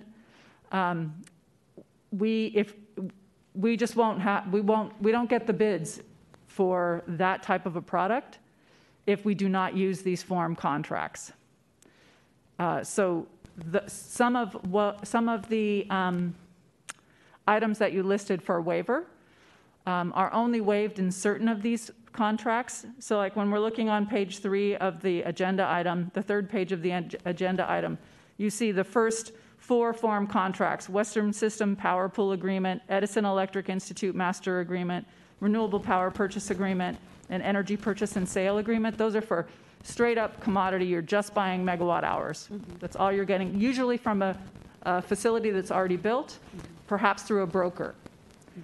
Uh, So those, those are the types of transactions where you're going to see the largest amount of waiver of city, of city rules. When we get into projects where we're making a long-term commitment for a project that will be built, right? Yes. um, that, that, that doesn't exist yet, Yeah. that's where we have the, the most um, ability to incorporate San Francisco's terms. And so you're not seeing as much of the waiver in those. Um, Sorry, go ahead. I'm, I'm Okay, trying to be responsive, so please Thank you, interrupt me if you. I'm No, not being. That's extremely helpful. Thank you so much. So then on those contracts we're building something, then the GM could say, I think we need to use San Francisco values on this. We need to do local hiring, we need to, yes? Is that Yeah, so you'll see, you'll see those, those terms for, um, for uh, PLA and all that kind of stuff are in those longer-term contracts. And those are the ones that we would use? I beg your pardon? And those are the ones that we would use? Yes. long-term? Yes, Oh, and that's what, that's what you see in like the, the, the second set of contracts there, the renewable power purchase agreement, the renewable power and energy storage purchase agreement, the energy storage agreement, the small renewable power purchase agreement. Most of these projects, again, we send out our paid customer bills that are overdue as arrears, which is how we often refer to them internally as an agency, but it's interchangeable with unpaid late customer bills. So, a little background in July 2021, the state of California allocated $985 million in federal funding through the American Rescue Plan Act of 2021 to the State of California Water Resources Control Board for payments to community water and wastewater systems to cover utility debt relief accumulated between March 2020 and June 2021. The water program was rolled out first in the fall of 2021 with any leftover funding to be appropriated to wastewater agencies, which is why this wastewater accept and expend resolution is coming after the water resolution. The SFPUC has received a total of $20.2 million in federal funded utility debt relief, with 7.3 for water arrears, 1.2 for Hetch Hetchy Power, and 2.4 for Clean Power SF. All funds for water and power were distributed in early 2022. Here's a breakdown of the wastewater funds we applied for and received. The SFPUC applied to the wastewater program in April 2022 and was approved for the full amount of 9.3 million. Funds went towards paying off residential and commercial wastewater unpaid bills accrued between March 4th, 2020 and June 15th, 2021. And because fewer wastewater agencies applied for this funding than was expected, funds also went towards reimbursing the SFPUC for any discounts they provided during the same time period and to cover the administrative costs of implementing this program. SFPUC staff distributed funds to ratepayers, ratepayers excuse me, immediately for two reasons. Firstly, because of the timely crediting of customer accounts is a priority as the agency works to reduce arrears. And second, the SFPUC had 60 days to fully distribute funds after we received the check, per state guidelines. Both of these reasons spurred the SFPUC to prioritize distributing funding as quickly as possible, which is why this resolution is now coming to you retroactively. So we've already distributed the full $9.3 million we received.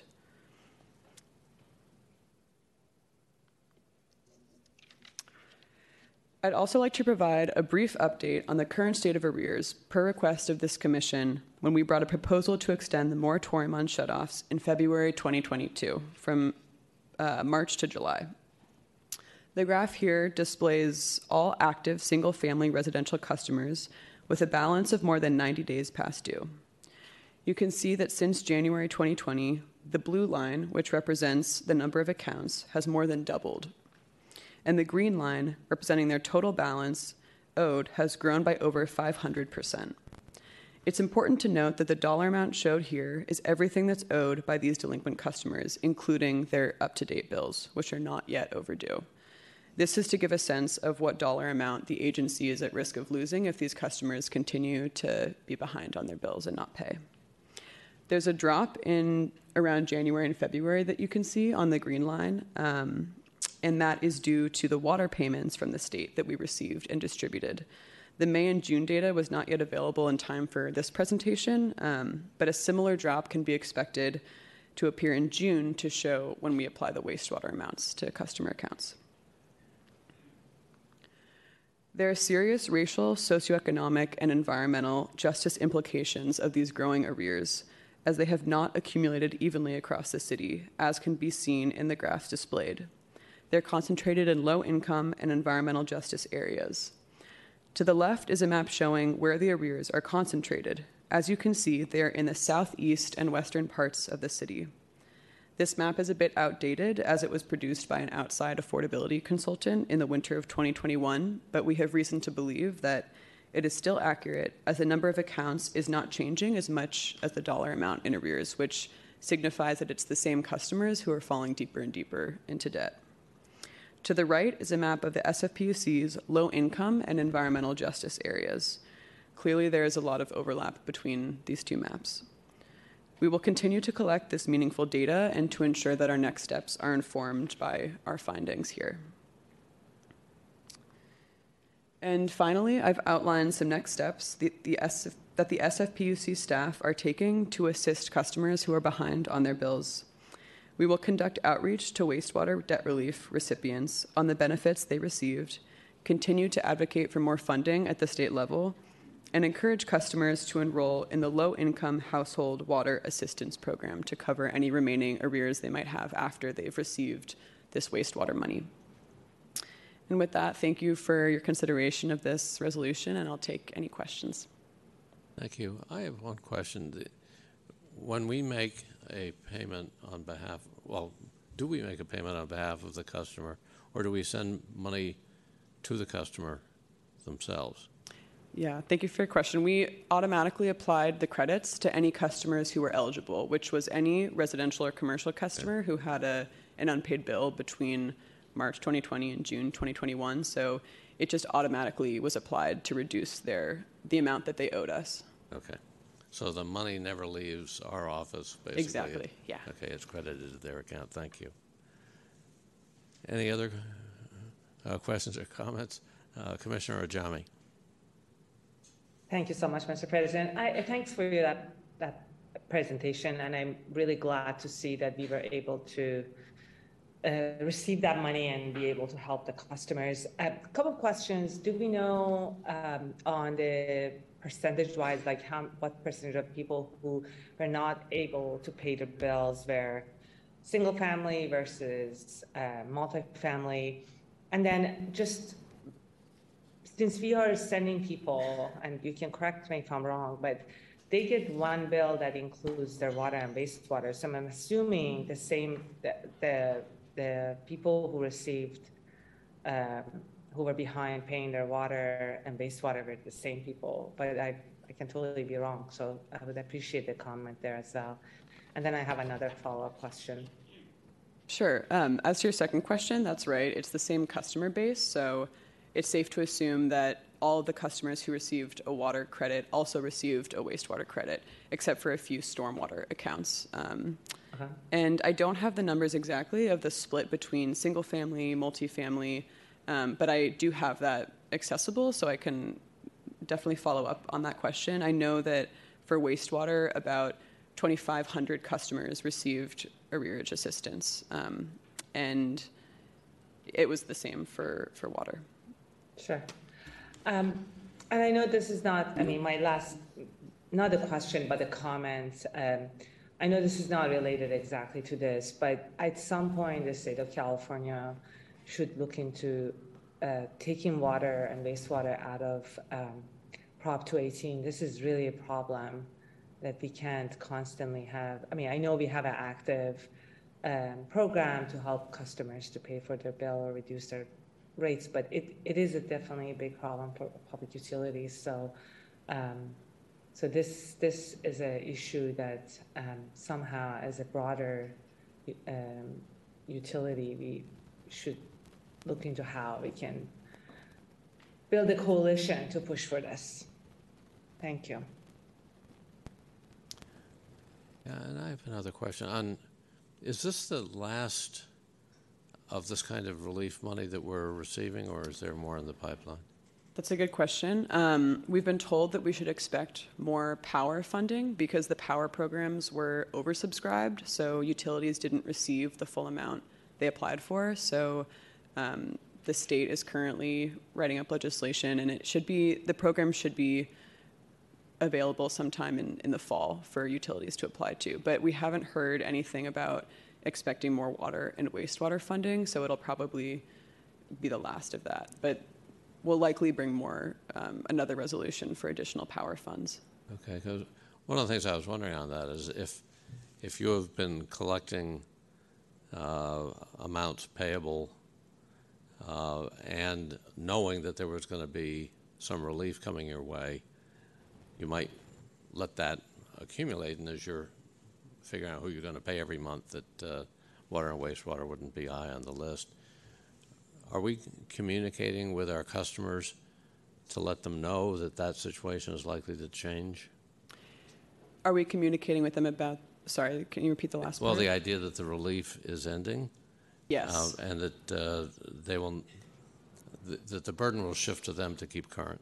Yeah, we have a pretty comprehensive communications plan right now to make sure that customers are aware that this will not be, um, it might not cover their entire bill um, as they continue to accumulate arrears outside of that eligibility period. So we're doing a lot of, we had to notify every customer who received this funding of how much they received um, and what it was coming from.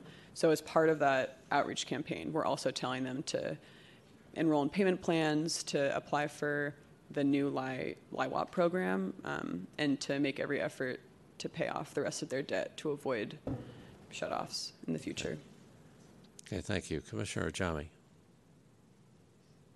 Uh, Actually, I was having a related question to what you just asked on, uh, um, on uh, are we communicating this or not? But also, um, I wonder um, if we, uh, beyond just communicating this pe- to people, if we can have a very, like, I don't know, a report back at least um, every few months to see how this number is changing, uh, going down, going up, just for us to be able to track it. I'm sure you are tracking it at your end, but it would be good for us to also know, um, you know, in a more regular basis. It Doesn't need to be a commission item, but it, it would be great to sort of get a report um, or information um, on this, I don't know, on a quarterly basis or something. That um, I'll be really curious to know how this is going to change. Yeah, definitely. We can talk um, internally with the different teams that have been working on this to figure out ways to update you all on a more regular basis. Thank you so much. Yeah. Okay, thank you. Uh, Any additional comments? Seeing none, public comment, please. Members of the public who wish to make two minutes of public comment specifically on item number 12, please press star three to raise your hand to speak. Do you have any members of the public present who wish to provide comment? Seeing none, Mr. Moderator, do we have any callers with their hands raised? Madam Secretary, there are no callers in the queue at this time. Thank you. Public comment on item 12 is closed. Okay, then uh, public comment is closed. May I have a motion and a second? Move to approve? And I will second. Roll call, please. Commissioner Moran? Aye. Vice President Ajami? Aye. Commissioner Maxwell? Aye. Commissioner Paulson? Commissioner Paulson has left the room. You have three ayes. And the item passes. Thank you very much. Next item, please. Next item is item number 13, adopt a resolution, resolution accepting the 2022 SFPUC Wildfire Mitigation Plan and authorize the general manager to submit the plan to the California Office of Energy Infrastructure Safety Wildfire Safety Advisory Board on or before July 1, 2022. Thank you. Ms. Good Hannaford. afternoon, Commissioners. I'm Margaret Hannaford, Division Manager of Hetch Hetchy Water and Power up in Moccasin, California. I'm here today to present a summary of our wildfire mitigation plan and request the Commission approve our plan. So the SFPUC owns and maintains assets within wildfire risk areas. By state law, we're required to construct, maintain, and operate these electrical lines and equipment in a manner that will minimize the risk of catastrophic wildfire posed by our electrical lines and equipment. In summary, um, the state law requirements include preparing a wildfire mitigation plan annually, submitting our plan to the California Wildfire Safety Advisory Board annually, and then also having a comprehensive update of our plan with review by an independent evaluator once in every three years. So the first question you're probably asking our, yourself is, where are these assets and who determines whether in a, a high fire threat district? So the California Public Utilities Commission has created a high fire threat district map designating portions of California that are within high fire threat districts. You see a, um, a portion, an excerpt of that map right up here. You can clearly see San Francisco and the Bay Area on the left. And on the right is includes O'Shaughnessy, pretty much in that upper right-hand corner. So the California Public Utilities Commission has identified three tiers. Easiest to see on there are the, the extreme risk, which is colored pink, um, the yellow, which is a mid risk, and then the moderate risk is purple. There's, you can't really see much purple area, but we do have a couple of our assets in purple area. Now we've overlaid our electrical lines on this. So over on the right, if you can see those, over on the right and also on the left in San Francisco, in, uh, on the peninsula, you can see some red lines. Those are our distribution electrical lines. That black line that stretches from, it, I'll just tell you, it's early intake down to Newark. That's our 115 and 230 kilovolt lines. So all, most of our, um, as a, in the gray area where you, you see our, that black line crossing, we're not in a high fire threat dis- district there. But we are from about O'Shaughnessy down to about Oakdale on the right side of the map. And then once we get towards um, near uh, Tracy, all the way down um, near uh, Calaveras, you'll see that we are in a high fire threat district. So, first off, we set plan principles in our wildfire mitigation plan.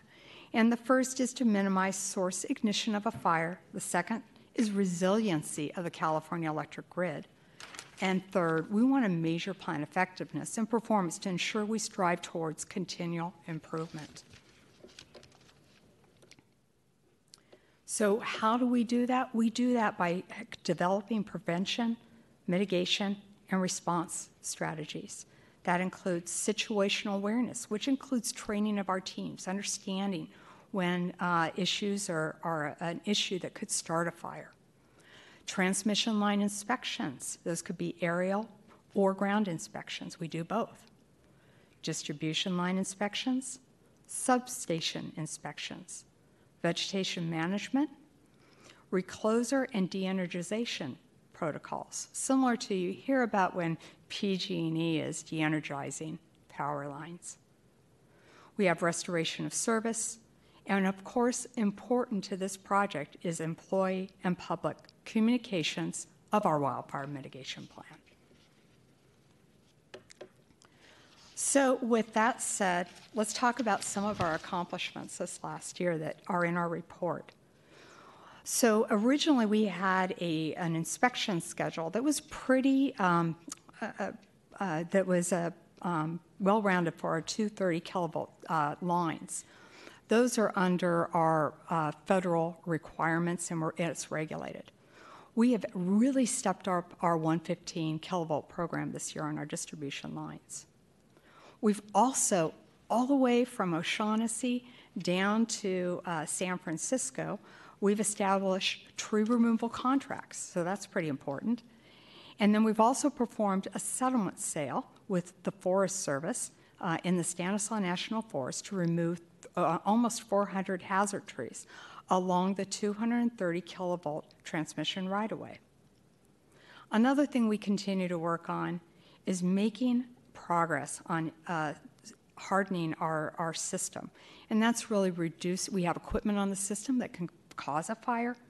We're replacing some of that equipment to mitigate that risk. Another thing we did this year was integrate our ArcGIS field maps with a dashboard to track vegetation inspection progress, quantify tree removal, and provide visibility to inspection progress to, to SFPUC management. This isn't only happening at Hetchy, and we'll be working with Natural Resources Lands Management in the Bay Area to do this next year. Another thing that we did is we initiated purchasing of fire risk software to improve situational awareness of real time conditions for crews or management for de energization. This is going to really make our program a little bit more robust. Currently, we base whether we're going to de energize our line based on wind, speed and um, conditions, type of year to conditions, whether it's dry or we wouldn't do it during wet periods. But what it's going to add to our program is it will include, include an analysis of relative humidity and dead fuel moisture So it will give us a little bit better understanding of whether we should be de- de-energizing lines and the, and, and the conditions that we have. We also initiated purchase of an additional wildfire of additional wildfire mitigation equipment, including a drone with lidar capabilities to perform vegetation equipment inspections on the overhead electrical lines. What's important about the plan is we are looking at how we are doing. There are metrics that we've established. It is a self-auditing uh, process. Uh, it includes, uh, or the process includes comprehensive data acquisition, comprehensive data analysis, and a quality assurance and quality control component. Now, this includes metrics uh, for a three year period. I'm going to say you're going to see one of the numbers has increased, and that's item number five, metric number five, the number of times a circuit or circuit segment is de energized within the high fire threat zone. This has been mostly for our distribution lines. Um, what we are doing is going out and inspecting trees, and if we feel we have an area of concern, we've actually decreased the wind speed at which at when we will trigger de-energization of those lines. So it's just showing you it's just a little bit more frequent, but as we remove those trees, that number will probably become less. So we continue to invest in this effort and, and grow. Um, as I said originally, there's an independent evaluative review of this document. We will start that in June because it's required this next year. We are removing more trees, about 400 trees on private property on our 230 kilovolt transmission corridor. I didn't say this, but this runs from about early intake, which is right below, right next to Kirkwood Powerhouse, all the way down to Warnerville. So that's our 230 kV distribution lines. We continue to procure equipment to help us support our vegetation management program. And as I said originally, we continue to replace high fire risk equipment on our distribution lines. So, another thing we're looking at is can we distrib- reduce our distribution line footprint? We have lines, distribution lines, for example, running from O'Shaughnessy all the way up to, oh, excuse me, running from intake, where Kirkwood is, all the way up to O'Shaughnessy. And there's a good chance that we might be able to reduce that footprint, the number of miles of line that we have. And that's because we're considering putting in maybe a, a small hydroelectric, uh, a micro uh, hydroelectric facility right there at O'Shaughnessy on our in-stream release. So what we're trying to do in a lot of these cases is reduce our risk. That is it. Do you have any questions for me? Thank you. Commissioner Maxwell. Thank you, and thank you for that report. Much appreciated. Um, could you give me a, an example of, um, of, of the equipment that is hazardous? Okay, so on the, um, we have what are called 4292 poles on our distribution lines. And what that means, they contain special equipment um, for switches, for us to be performed certain actions. And when those actions take place, it can create a spark. Spark falls on the ground and can create a fire. So those are special poles, distribution poles for us. So the first thing we do is there's certain rules, state rules on the area that, or federal rules on the area that we clear underneath those, and we clear that area. But we should just reduce, remove the equipment if there's something better out there. So we're in the process of replacing some of those items like switches um, to reduce that risk. And then when you do tree removal, um, do you do you replace the trees with something, or is it is it just bare or barren? And and I've heard that there are certain um, kinds of of uh, green life green trees or bushes that are fire retardant. Um, okay, so what we are doing is we can talk to you a little bit at a later date about our integrated resources plan on what type of uh, vegetation that we do want to have underneath those trees. We want to do it so it's I mean, in some of the areas, we're actually looking at um, something that might support the monarch butterflies in some of the areas, looking at replacing some of that. Um, we're also just looking at low growth, low risk. So the likelihood is we're not replacing the trees, we're doing some type of other vegetation underneath the, underneath the lines. But you would do some vegetation underneath the Yeah. lines? But we would transition it to make it um, a little bit less uh, maintenance intensive. And Yes. And have you heard about any uh, plants that are fire retardant or that? um, I'm going to tell you, I'm not familiar with that, and I'd have to Uh-huh. get back to you. Yeah, because I, I heard that, that, that that is something that people are looking at, so. Okay. If I I think- find it, I'll send it. Oh, thank you. I would appreciate it. I know there's a lot of discussion of the specific law that I just have to have certain clearance around those lines regardless. Okay, all right, thank you. Okay. Thank you. Uh, Commissioner Ajami. Uh, just wanted to say how much I appreciate your presentation and actually looking through the slides when you, uh, when uh, uh, I was reading a package.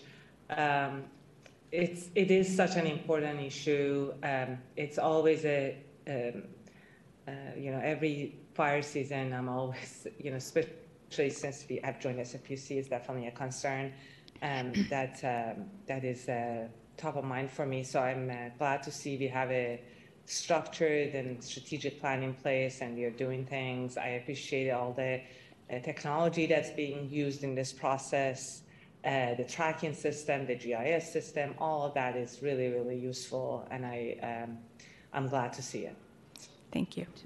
Thank you. Any further questions for Oh, Ms. I- Hannaford? Excuse me. Commissioner Maxwell. I was wondering, does PG&E use this same kind of um, uh, strategy? We are all um, under the same obligation, and they also are re- required to put a wildfire management plan together. Um, we are different than PG&E. We're much smaller. The number of customers we have off our plans, so there's different items of the plan that apply to us differently. If you compare us to all the other electrical small muni utilities, we look very much the same. Oh, great, thank you. Thank you. Uh, Public comment, please. Members of the public who wish to make two minutes of remote public comment on item number 13, please press star three to raise your hand to speak. Do we have any members of the public present who wish to provide comment on this item? Seeing none, Mr. Moderator, do you have any callers with their hands raised? Madam Secretary, there are no callers in the queue. Thank you. Public comment on item 13 is closed. Okay, thank you. Uh, Commissioner Maxwell. Just one, I just wanted to thank you for coming down. No problem. It's always a pleasure to see you, and thank you. Thank you. I love coming down, so Good. thank you. Thank you. Uh, Could I have a motion and a second, please? Move to approve. Second. Moved and seconded. Roll call. President Moran? Aye. Vice President Ajami? Aye. Commissioner Maxwell? Aye.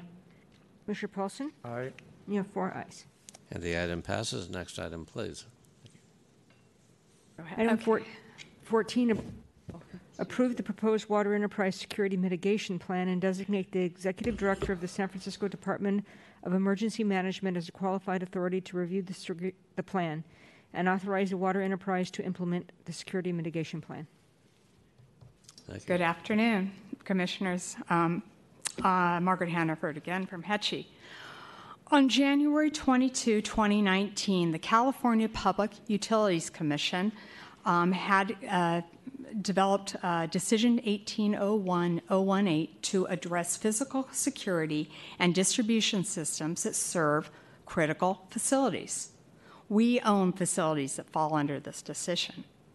So, under this decision, we are required to identify and assess potential risk associated with a physical attack and develop and implement a risk mitigation plan.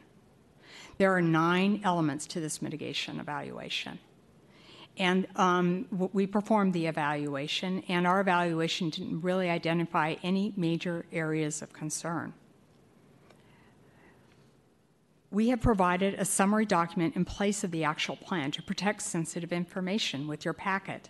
The summary addresses the nine elements mentioned, mentioned, as well as mitigation measures the water enterprise is implementing at facilities to comply with the CPUC decision and improve physical security. So I just wanted to mention a couple of the things that we're doing to improve our um, physical security at these locations. We are modifying our ingress egress process to these facilities, which will enhance our physical security posture. One program has been implemented, and the other program will be implemented this next fiscal year. Second, we're going to be looking at this, uh, the risk a little bit more frequently. We will continue to a continuous monitoring program of our potential physical risk at these locations and identify physical um, possible mitigations. This isn't the end of this, and I will be back again, or someone will be back again within five years to share our updated physical security plan with you. Thank you for having me here today, and I'm available to respond to questions. Okay, thank you again. Uh, Commissioners?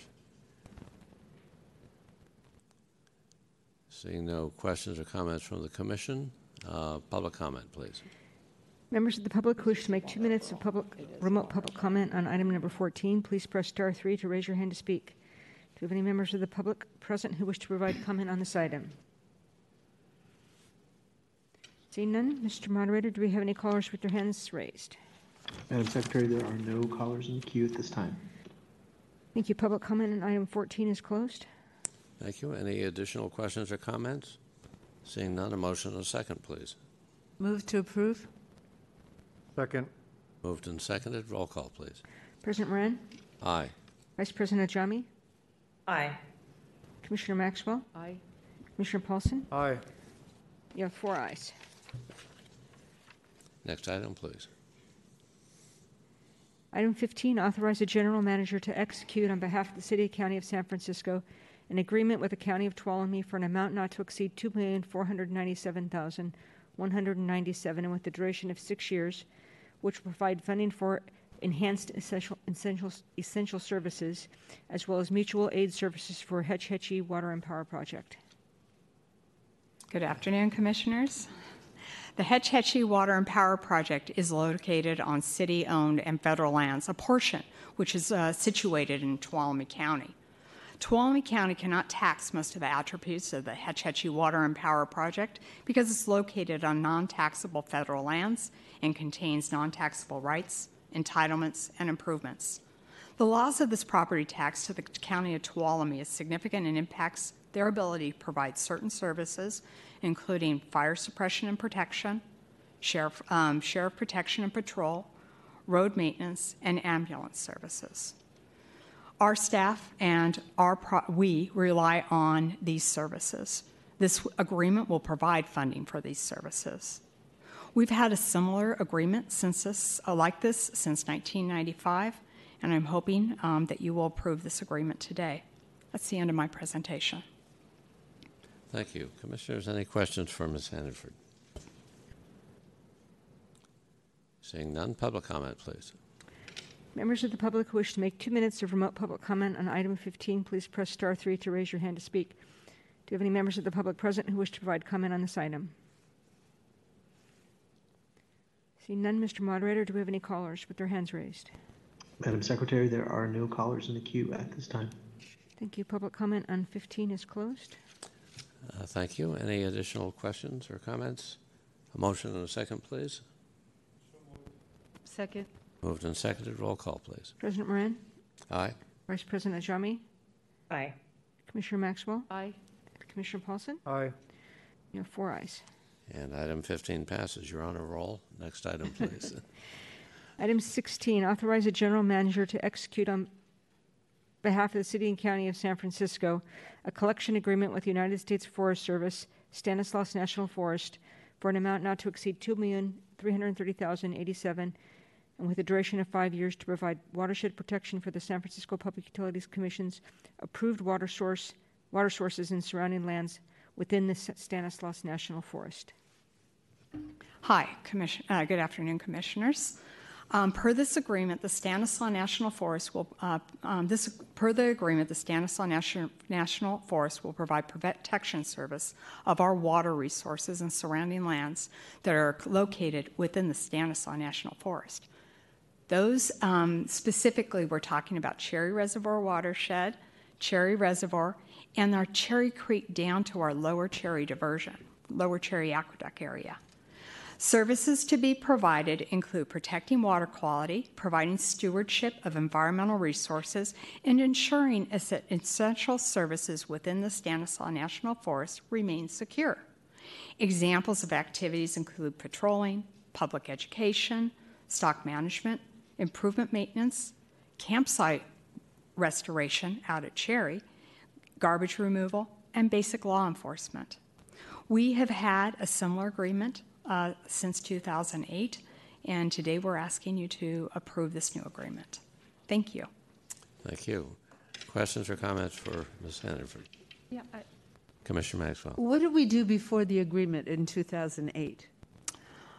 They provided services, um, but it, I couldn't point to it. So we actually, within our agreement, uh, within our uh, documents that we describe um, on our uh, stewardship of the, the facilities, I could not really point to the Forest Service that they were providing that service.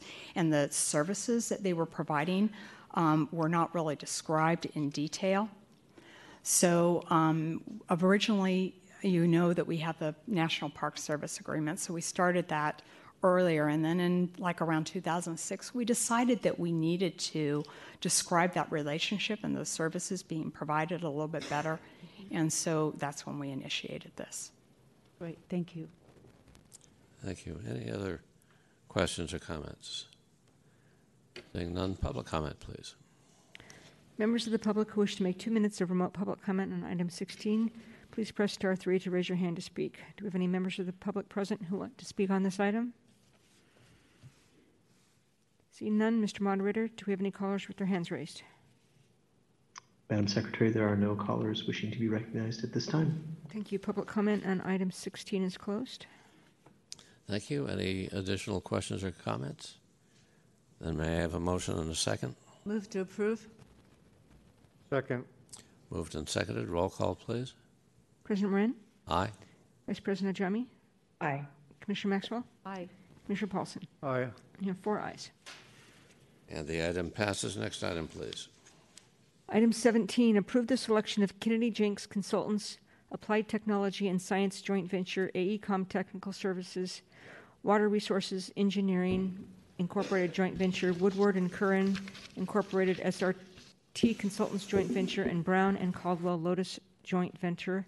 Award contract numbers PRO 00188A, 188B, 188C, and 188D, and authorize the general manager to execute four professional services contracts, each for an amount not to exceed $5 million, and each with the duration of five years. Thank you, Mr. Flynn. Good afternoon. Thank you, Commissioners. Ron Flynn, Chief of Staff. I'm here today to seek approval from this Commission for the award of four as needed contracts for highly specialized and technical skills for use in our water enterprise. Um, these contracts, if, you, if approved, would be four as needed contracts, each in the amount of up to $5 million and up to five years. And they would provide services in 11, in one or more of 11 technical areas water supplies, water quality services, water treatment, and so forth. The reason I'm here today to talk to you about it is I want to make very clear what happened during the selection process, what was what was um, what was um, part of the technical scores, and what other aspects of the um, evaluation were at play. When we received seven um, proposals for these um, as-needed contracts, and we were going to propose up to four, a panel was put together and it was asked to evaluate the 11 technical areas of water um, um, expertise. That is what they were. That was what was put before them, and that was all they were asked to do. They then ranked and scored those. Three different things were added to those technical scores. The first is a DEI score.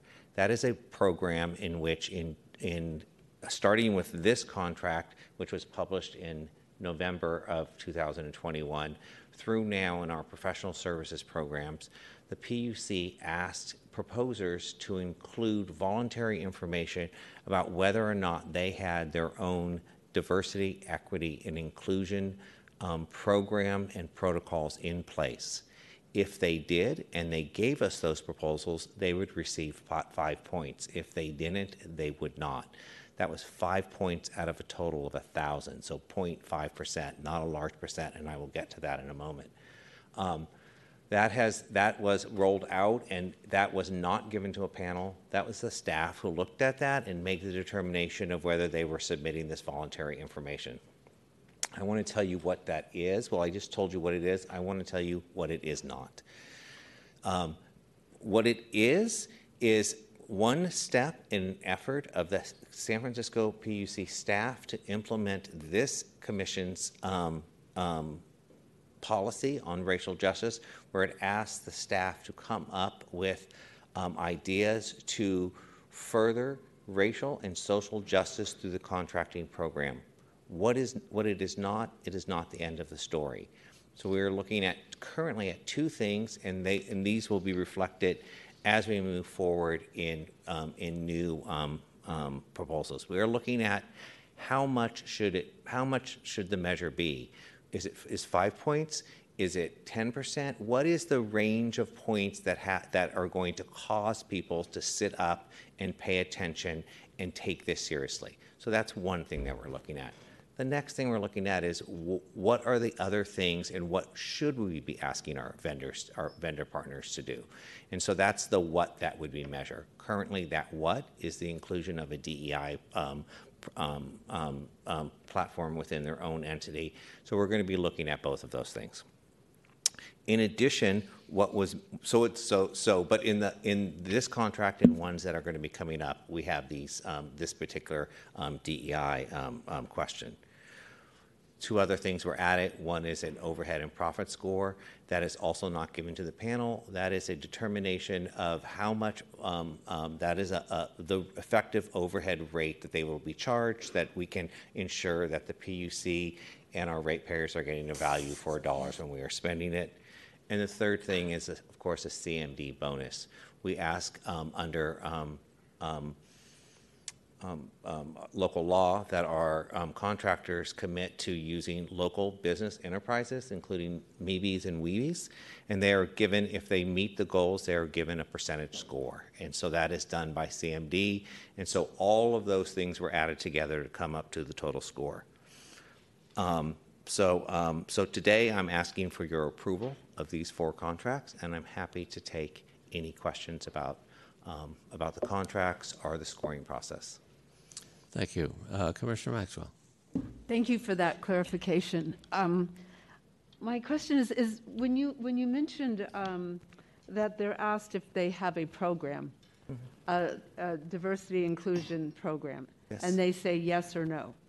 They give us, they, they, they upload what their diversity, equity, and inclusion plan is. And so it's uploaded into, as part of their proposal.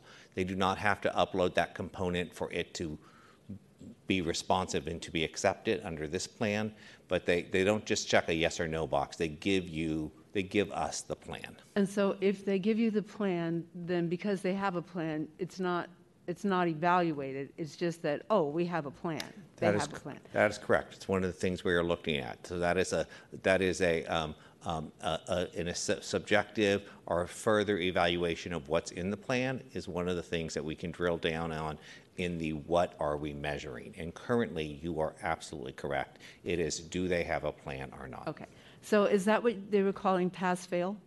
Yes, that's, a- I mean, that, it- I mean, those five points, that's what they were calling pass-fail. Do you have a plan? Your plan might be better, but you're not, we're not. We're not We're not evaluating the evaluating plan. those things. There's no panel doing that. That is, that, at this point, it is a pass-fail. Okay, so then if you are setting up a criteria for what that plan would look like. So if I'm Jake and I give you a plan and I'm Don, or let me say I'm Emil and I give you a plan, then um, you will look at, we will have certain criteria that we're looking for in that plan? Is that what you're thinking about doing? Yes, we're, we're examining what the criteria, what would be requesting, how deep it would go, you know, we, so that portion of the what is what we want to come back and sort of have a, a more robust discussion of um, how, how are we furthering racial and social justice through our contracting, which is the, you know, the, the commission policy that all of this, uh, that underlies all of this. And so then, if it's um, whatever percentage and whatever you're looking at, you're looking for something that will make a difference. No matter if it's 1% or 2%, it will, it will make a difference to whether or not that person uh, is awarded a contract. That's correct. That is our goal. Okay, all right. And, and so this pass-fail, or whatever you want to call it, how many contracts has that gone out on? And um, oh, how many, how many um, contracts has that gone out, gone out on? And when are we going to have the other, the criteria? When is that going to happen? So We have it- a lot of contracts coming up. That's We correct. always do, right? We always do. So in answer to that first question, it has gone in every contract that has gone out to advertise for professional services since the beginning of the year. Okay. And so that currently is around 20, I believe. I can get Mhm. you that exact number. Mhm. I don't have a date, but it is a priority for us to get at both of those things, not just what is being measured, but how it's being measured. And just to be frank, we may come back with two iterations. In other words, let's change how much we are um, measuring. Um, and then change the what, or we might get the what first and stuff. But we, those are two different things, and they may go together.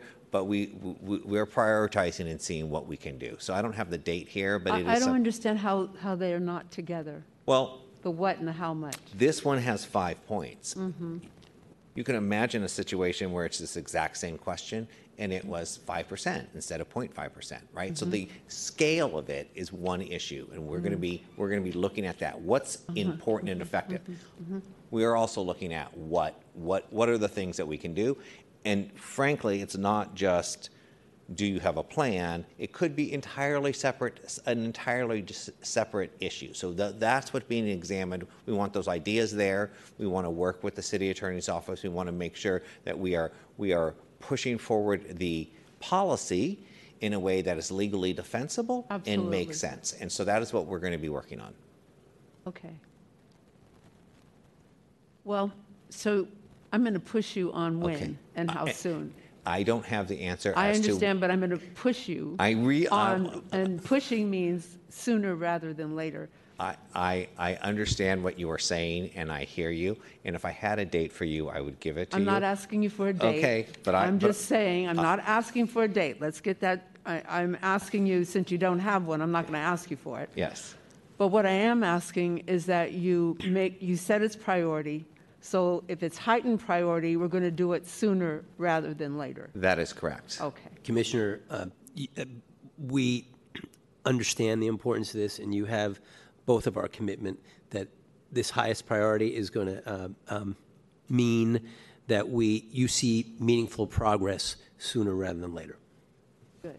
Thank you. That answer your Thank you. question? Yes, because I, I, I know that um, Mr. Flynn is going to do it.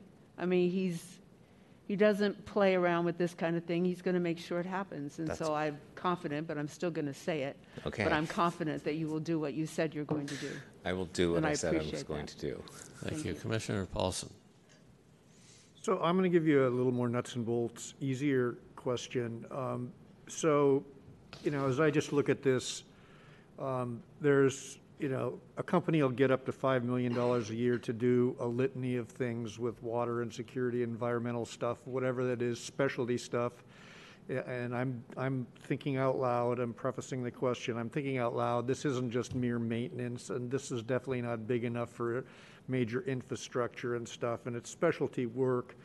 Um, So, you know, just give me an example, and there's no wrong answer to this, but could you give me, Um, you know, maybe five or six, you know, bullets of, you know, what exactly is this specialty work in terms of, you know, environmental stuff? Just, just an example. If I got the contract, what am I telling you I'm going to give you because things happen? You know, is it as needed? Is it, is it, you know, pre-planned? Is it like new technology? You know, just five examples of what these contracts do. Absolutely. So first thing I want to make clear, it is 5 million, up to 5 million over five years. So you're correct. This is so, so it's not 5 million a year. It's, it's, it would be 5 million over five years. So it is not. Oh, okay, that's It- even smaller, okay. Yeah, it's, it's, it's much smaller, but um, I think Steve Ritchie is going to give you um, some, you know, some, so, but it, it is, you know, water analysis. We're talking, you know, looking at sort of, you know, data analysis. It is really, it really is sort of a quick specialty skill that we need quickly or we need expertise on. It is not replacing um, our workers doing um, the nuts and bolts of our business. So again, my question is just, just a couple of bullets of, you know, what that actually means um, to somebody knows something about building in general. but- Yeah, Steve Ritchie, uh, Assistant General Manager for Water. Uh, Yes, planning studies of various sorts. Uh, We don't go into engineering in these. Those are, those are, you know, more uh, a different specialty type of contract. Uh, Planning studies to begin just a quick assessment of should you go down this path or this path uh, in terms of solving a problem. Uh, data analysis is another good example where we have to try to solve a problem. And really, it takes a lot of work to analyze data to get to, you know, again, the basis for planning study. Uh, do we have a regulatory requirement we need to respond to quickly where somebody can help give us a plan on uh, what are the steps that we need to take uh, to actually respond to that regulatory requirement? Um, those are some uh, quick, easy examples there. Uh, trying to think off the top of my head for, for another type of thing. I mean, it's, it's, it really is in the planning world of things that we really look at this kind of stuff. Uh, do actually uh, an audit of how we're doing in a program. You know, are we accomplishing what we intended to do in that, and do they have recommendations for us on how we can improve, uh, which could include actually changing our staffing levels. Uh, that would be something that uh, we would put in this kind of work. Uh, so the, the, these contracts, this is um, uh, since I've been here, we've been through I think at least four iterations of these contracts because these are part of our bread and butter operation. Uh, folks have them integrated into uh, our work uh, in lots of different ways so that we can actually make sure that we're, uh, you know, providing the best service we can overall. So that, that's, that's very helpful. Um, So thank you. And also, do some of these contracts integrate with current um, staff that are working for the PUC also? Or is Yeah, this yeah, really they do- outside, like, we're the only? It's, it's a little of both. Sometimes that there are places where we have just uh, an excessive number of vacancies and we can't get some of the bread and butter work done. Uh, So that we actually, you know, uh, you know, tend to add staff there that will help us uh, accomplish uh, what we need to do. Uh, But uh, that's, uh, again, it's, it's more in, in some engineering areas and service areas where we do that. Okay, thank you. That was helpful. Thank you. Uh, Commissioner Ajami. Uh, Since Mr. Ritchie was there, I'm going to ask him a question, Oh. if you don't mind, and then Mr. Flynn, I have a question, question for you.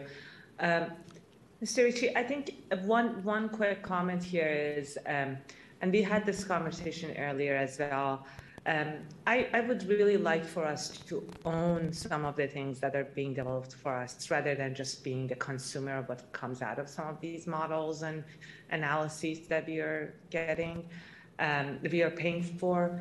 Um, so I wonder if there is a way for us to um, institute some form of a. I, I- really don't know how we can do that, but I, I think I would really like to see more of. If they're developing a model, I would like us to own it. If they're developing a um, data analysis platform, I would like us to own the code and the information that goes in there. Just because I, I think it's appropriate for our staff to not only just um, take that data and information, but also be able to um, change it, play with it, you know, test it, um, add to it. So uh, just that, um, just a quick comment there. And yeah, I don't know if you have an answer for that, but uh, just uh, Well, I, I do have an answer for that in part. Uh, I think we, we need to, uh, we should spend some time with you and talk about all of the analytical work we do. We have a, a tremendous modeling capability in our staff, uh, which we use extensively. Uh, so I don't want there to be any misconception that we are just buying, you know, somebody to come in and do a model for us, and we don't, we don't actually even look at it or understand it, just, just spit out a number. That doesn't happen. Yes, and I do actually know and value the internal expertise and knowledge that we have within SFPUC and uh, have uh, always been an admirer of that. So uh, th- did not want, did not mean to say that at all, but just want to make sure every, also when, if you're paying for something, I want to make sure we end up owning um, the product at some point as well. Ab- ab- Absolutely. um, and then, so, uh, Mr. Flynn, I think going back to the DEI discussion, um, I want to put a few scenarios in front of you. Uh, one is, um, you know, all these companies that have applied for this, and, and this is an example, obviously, we are working with. So um, this is not exactly, um, the, this is not representing everything we do, but um, you know, the major companies, a lot of them now at this point have DEI programs in place. It's very, very rare. Um, it would, they would not have a plan, they have not done something. How they're implementing it is a different question, but they all have sort of, as part of their process, they have been sort of moving toward that direction. So, um, however, you can also have smaller companies um, that are not necessarily part of these mainstream pipelines, and they they are based they are not doing these kind of things because they have smaller number of staffs. They don't necessarily have a lot of um, capacity uh, to do this, but they might actually have a much more diverse staff in place. And I'm trying to see how, in a form, in a, in a way we are approaching this, how are we going to accommodate the latter rather than enabling more and more of these uh, and, and nothing against the major companies. It's just like I want to make sure we don't create another way of discriminating, um, you know, uh, as part of this process. Yes, so that that is a, a great question. That is that's in the, the category of what are we measuring and how and what are we asking our companies for. And so this is a plan, but you're exactly correct. It may be um, and this is where I said we need to work closely with our city attorney. It may be that we um, we have um, a, a set of, of of companies who we know are extremely diverse. How do we measure that, and how do we allow that to fit into those worlds? So that is the that is the what that we are digging into so that we can implement this as robustly as possible while still protecting um, the agency and the ratepayers from a legal risk and maybe and where we sit along that so it is it is because this doesn't include it does not mean that we are not looking at that issue that is a that is a, a great example of, of of of the things that we have to look at and figure out how to measure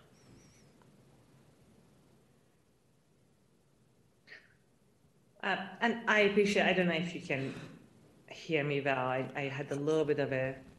Oh, I can hear sorry, you I had a little bit of a Wi-Fi issue. Can you hear me now? yes Okay, perfect. I did hear what you said, and I appreciate that. Um, and I uh, and I, I beyond the fact that we want to make sure um, we are not legally liable, I also want to make sure we are actually picking the right players in the process and um, and make sure making sure we are creating a more uh, uh, you know even field for everybody to participate.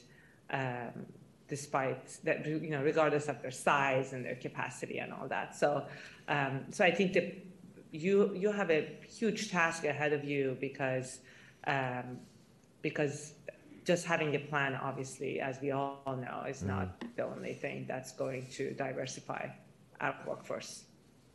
That's correct, and that's that's one of the reasons why I said it's an iterative process because it is it is um, um, we're not going to be changing it every day. We need to come, we need to come up with a plan. We need to see how it works. We need to see what the results are. We need to be willing to go back and look at that to see if we're getting the results and go back again. So it is it is it, it is a process. Um, so um, which we are undertaking. Um, Uh, one one quick comment there. I know I know this this has come up a few times with the bigger contracts that we have, especially for construction. But um, but even for these kind of contracts, it would be good for us to have some sort of like a um, data track and uh, you know uh, database that we can track um, all the different criteria that we are using. That way, we can always um, test different hypotheses and be able to improve our process. So, um, as you're sort of putting this together, you might want to consider that as well, or you might already have that in place. So, just want to make sure it's in your radar. Thank you. Thank you. Commissioner Maxwell. Yes, I just want to. When we talk about risk, we're talking about there's high risk, low risk, medium risk. And so we're considering all the risk. I know you're a lawyer, you're an attorney, and so risk, but it seems like there's different kinds of risks. And, um, and I hope that we are considering that as well. We are, and that is part of the analysis. And I am not. I am. I am a lawyer. Um, I was a lawyer by trade, but now I am working here, and I have my um, utility management hat on, not my lawyer And your hat on. policy and and my your- policy, and yes. So. Um, Okay. Yes. Thank you. I, I hear tell that once a lawyer, however. Almost a lawyer. Thank you. Any other questions or comments for Mr. Flynn? Seeing none, public comment, please. Members of the public who wish to make two minutes of remote public comment on item 17, please press star three to raise your hand to speak. Do we have any members of the public present who wish to provide comment on this item? Being none, Mr. Moderator, do we have any callers with their hands raised? Madam Secretary, there are no callers in the queue. Thank you. Public comment on item 17 is closed. Any additional comments or questions? Seeing none, a motion and a second, please. Move to approve? Second. Moved and seconded. Roll call. President Wren? Aye. Vice President Ajami? Aye. Commissioner Maxwell? Aye. Commissioner Paulson? Aye. You have four ayes. And the item passes. Is there any other matter before this commission? No, that concludes your business for today. Then this meeting is adjourned. Thank you all. Thank you.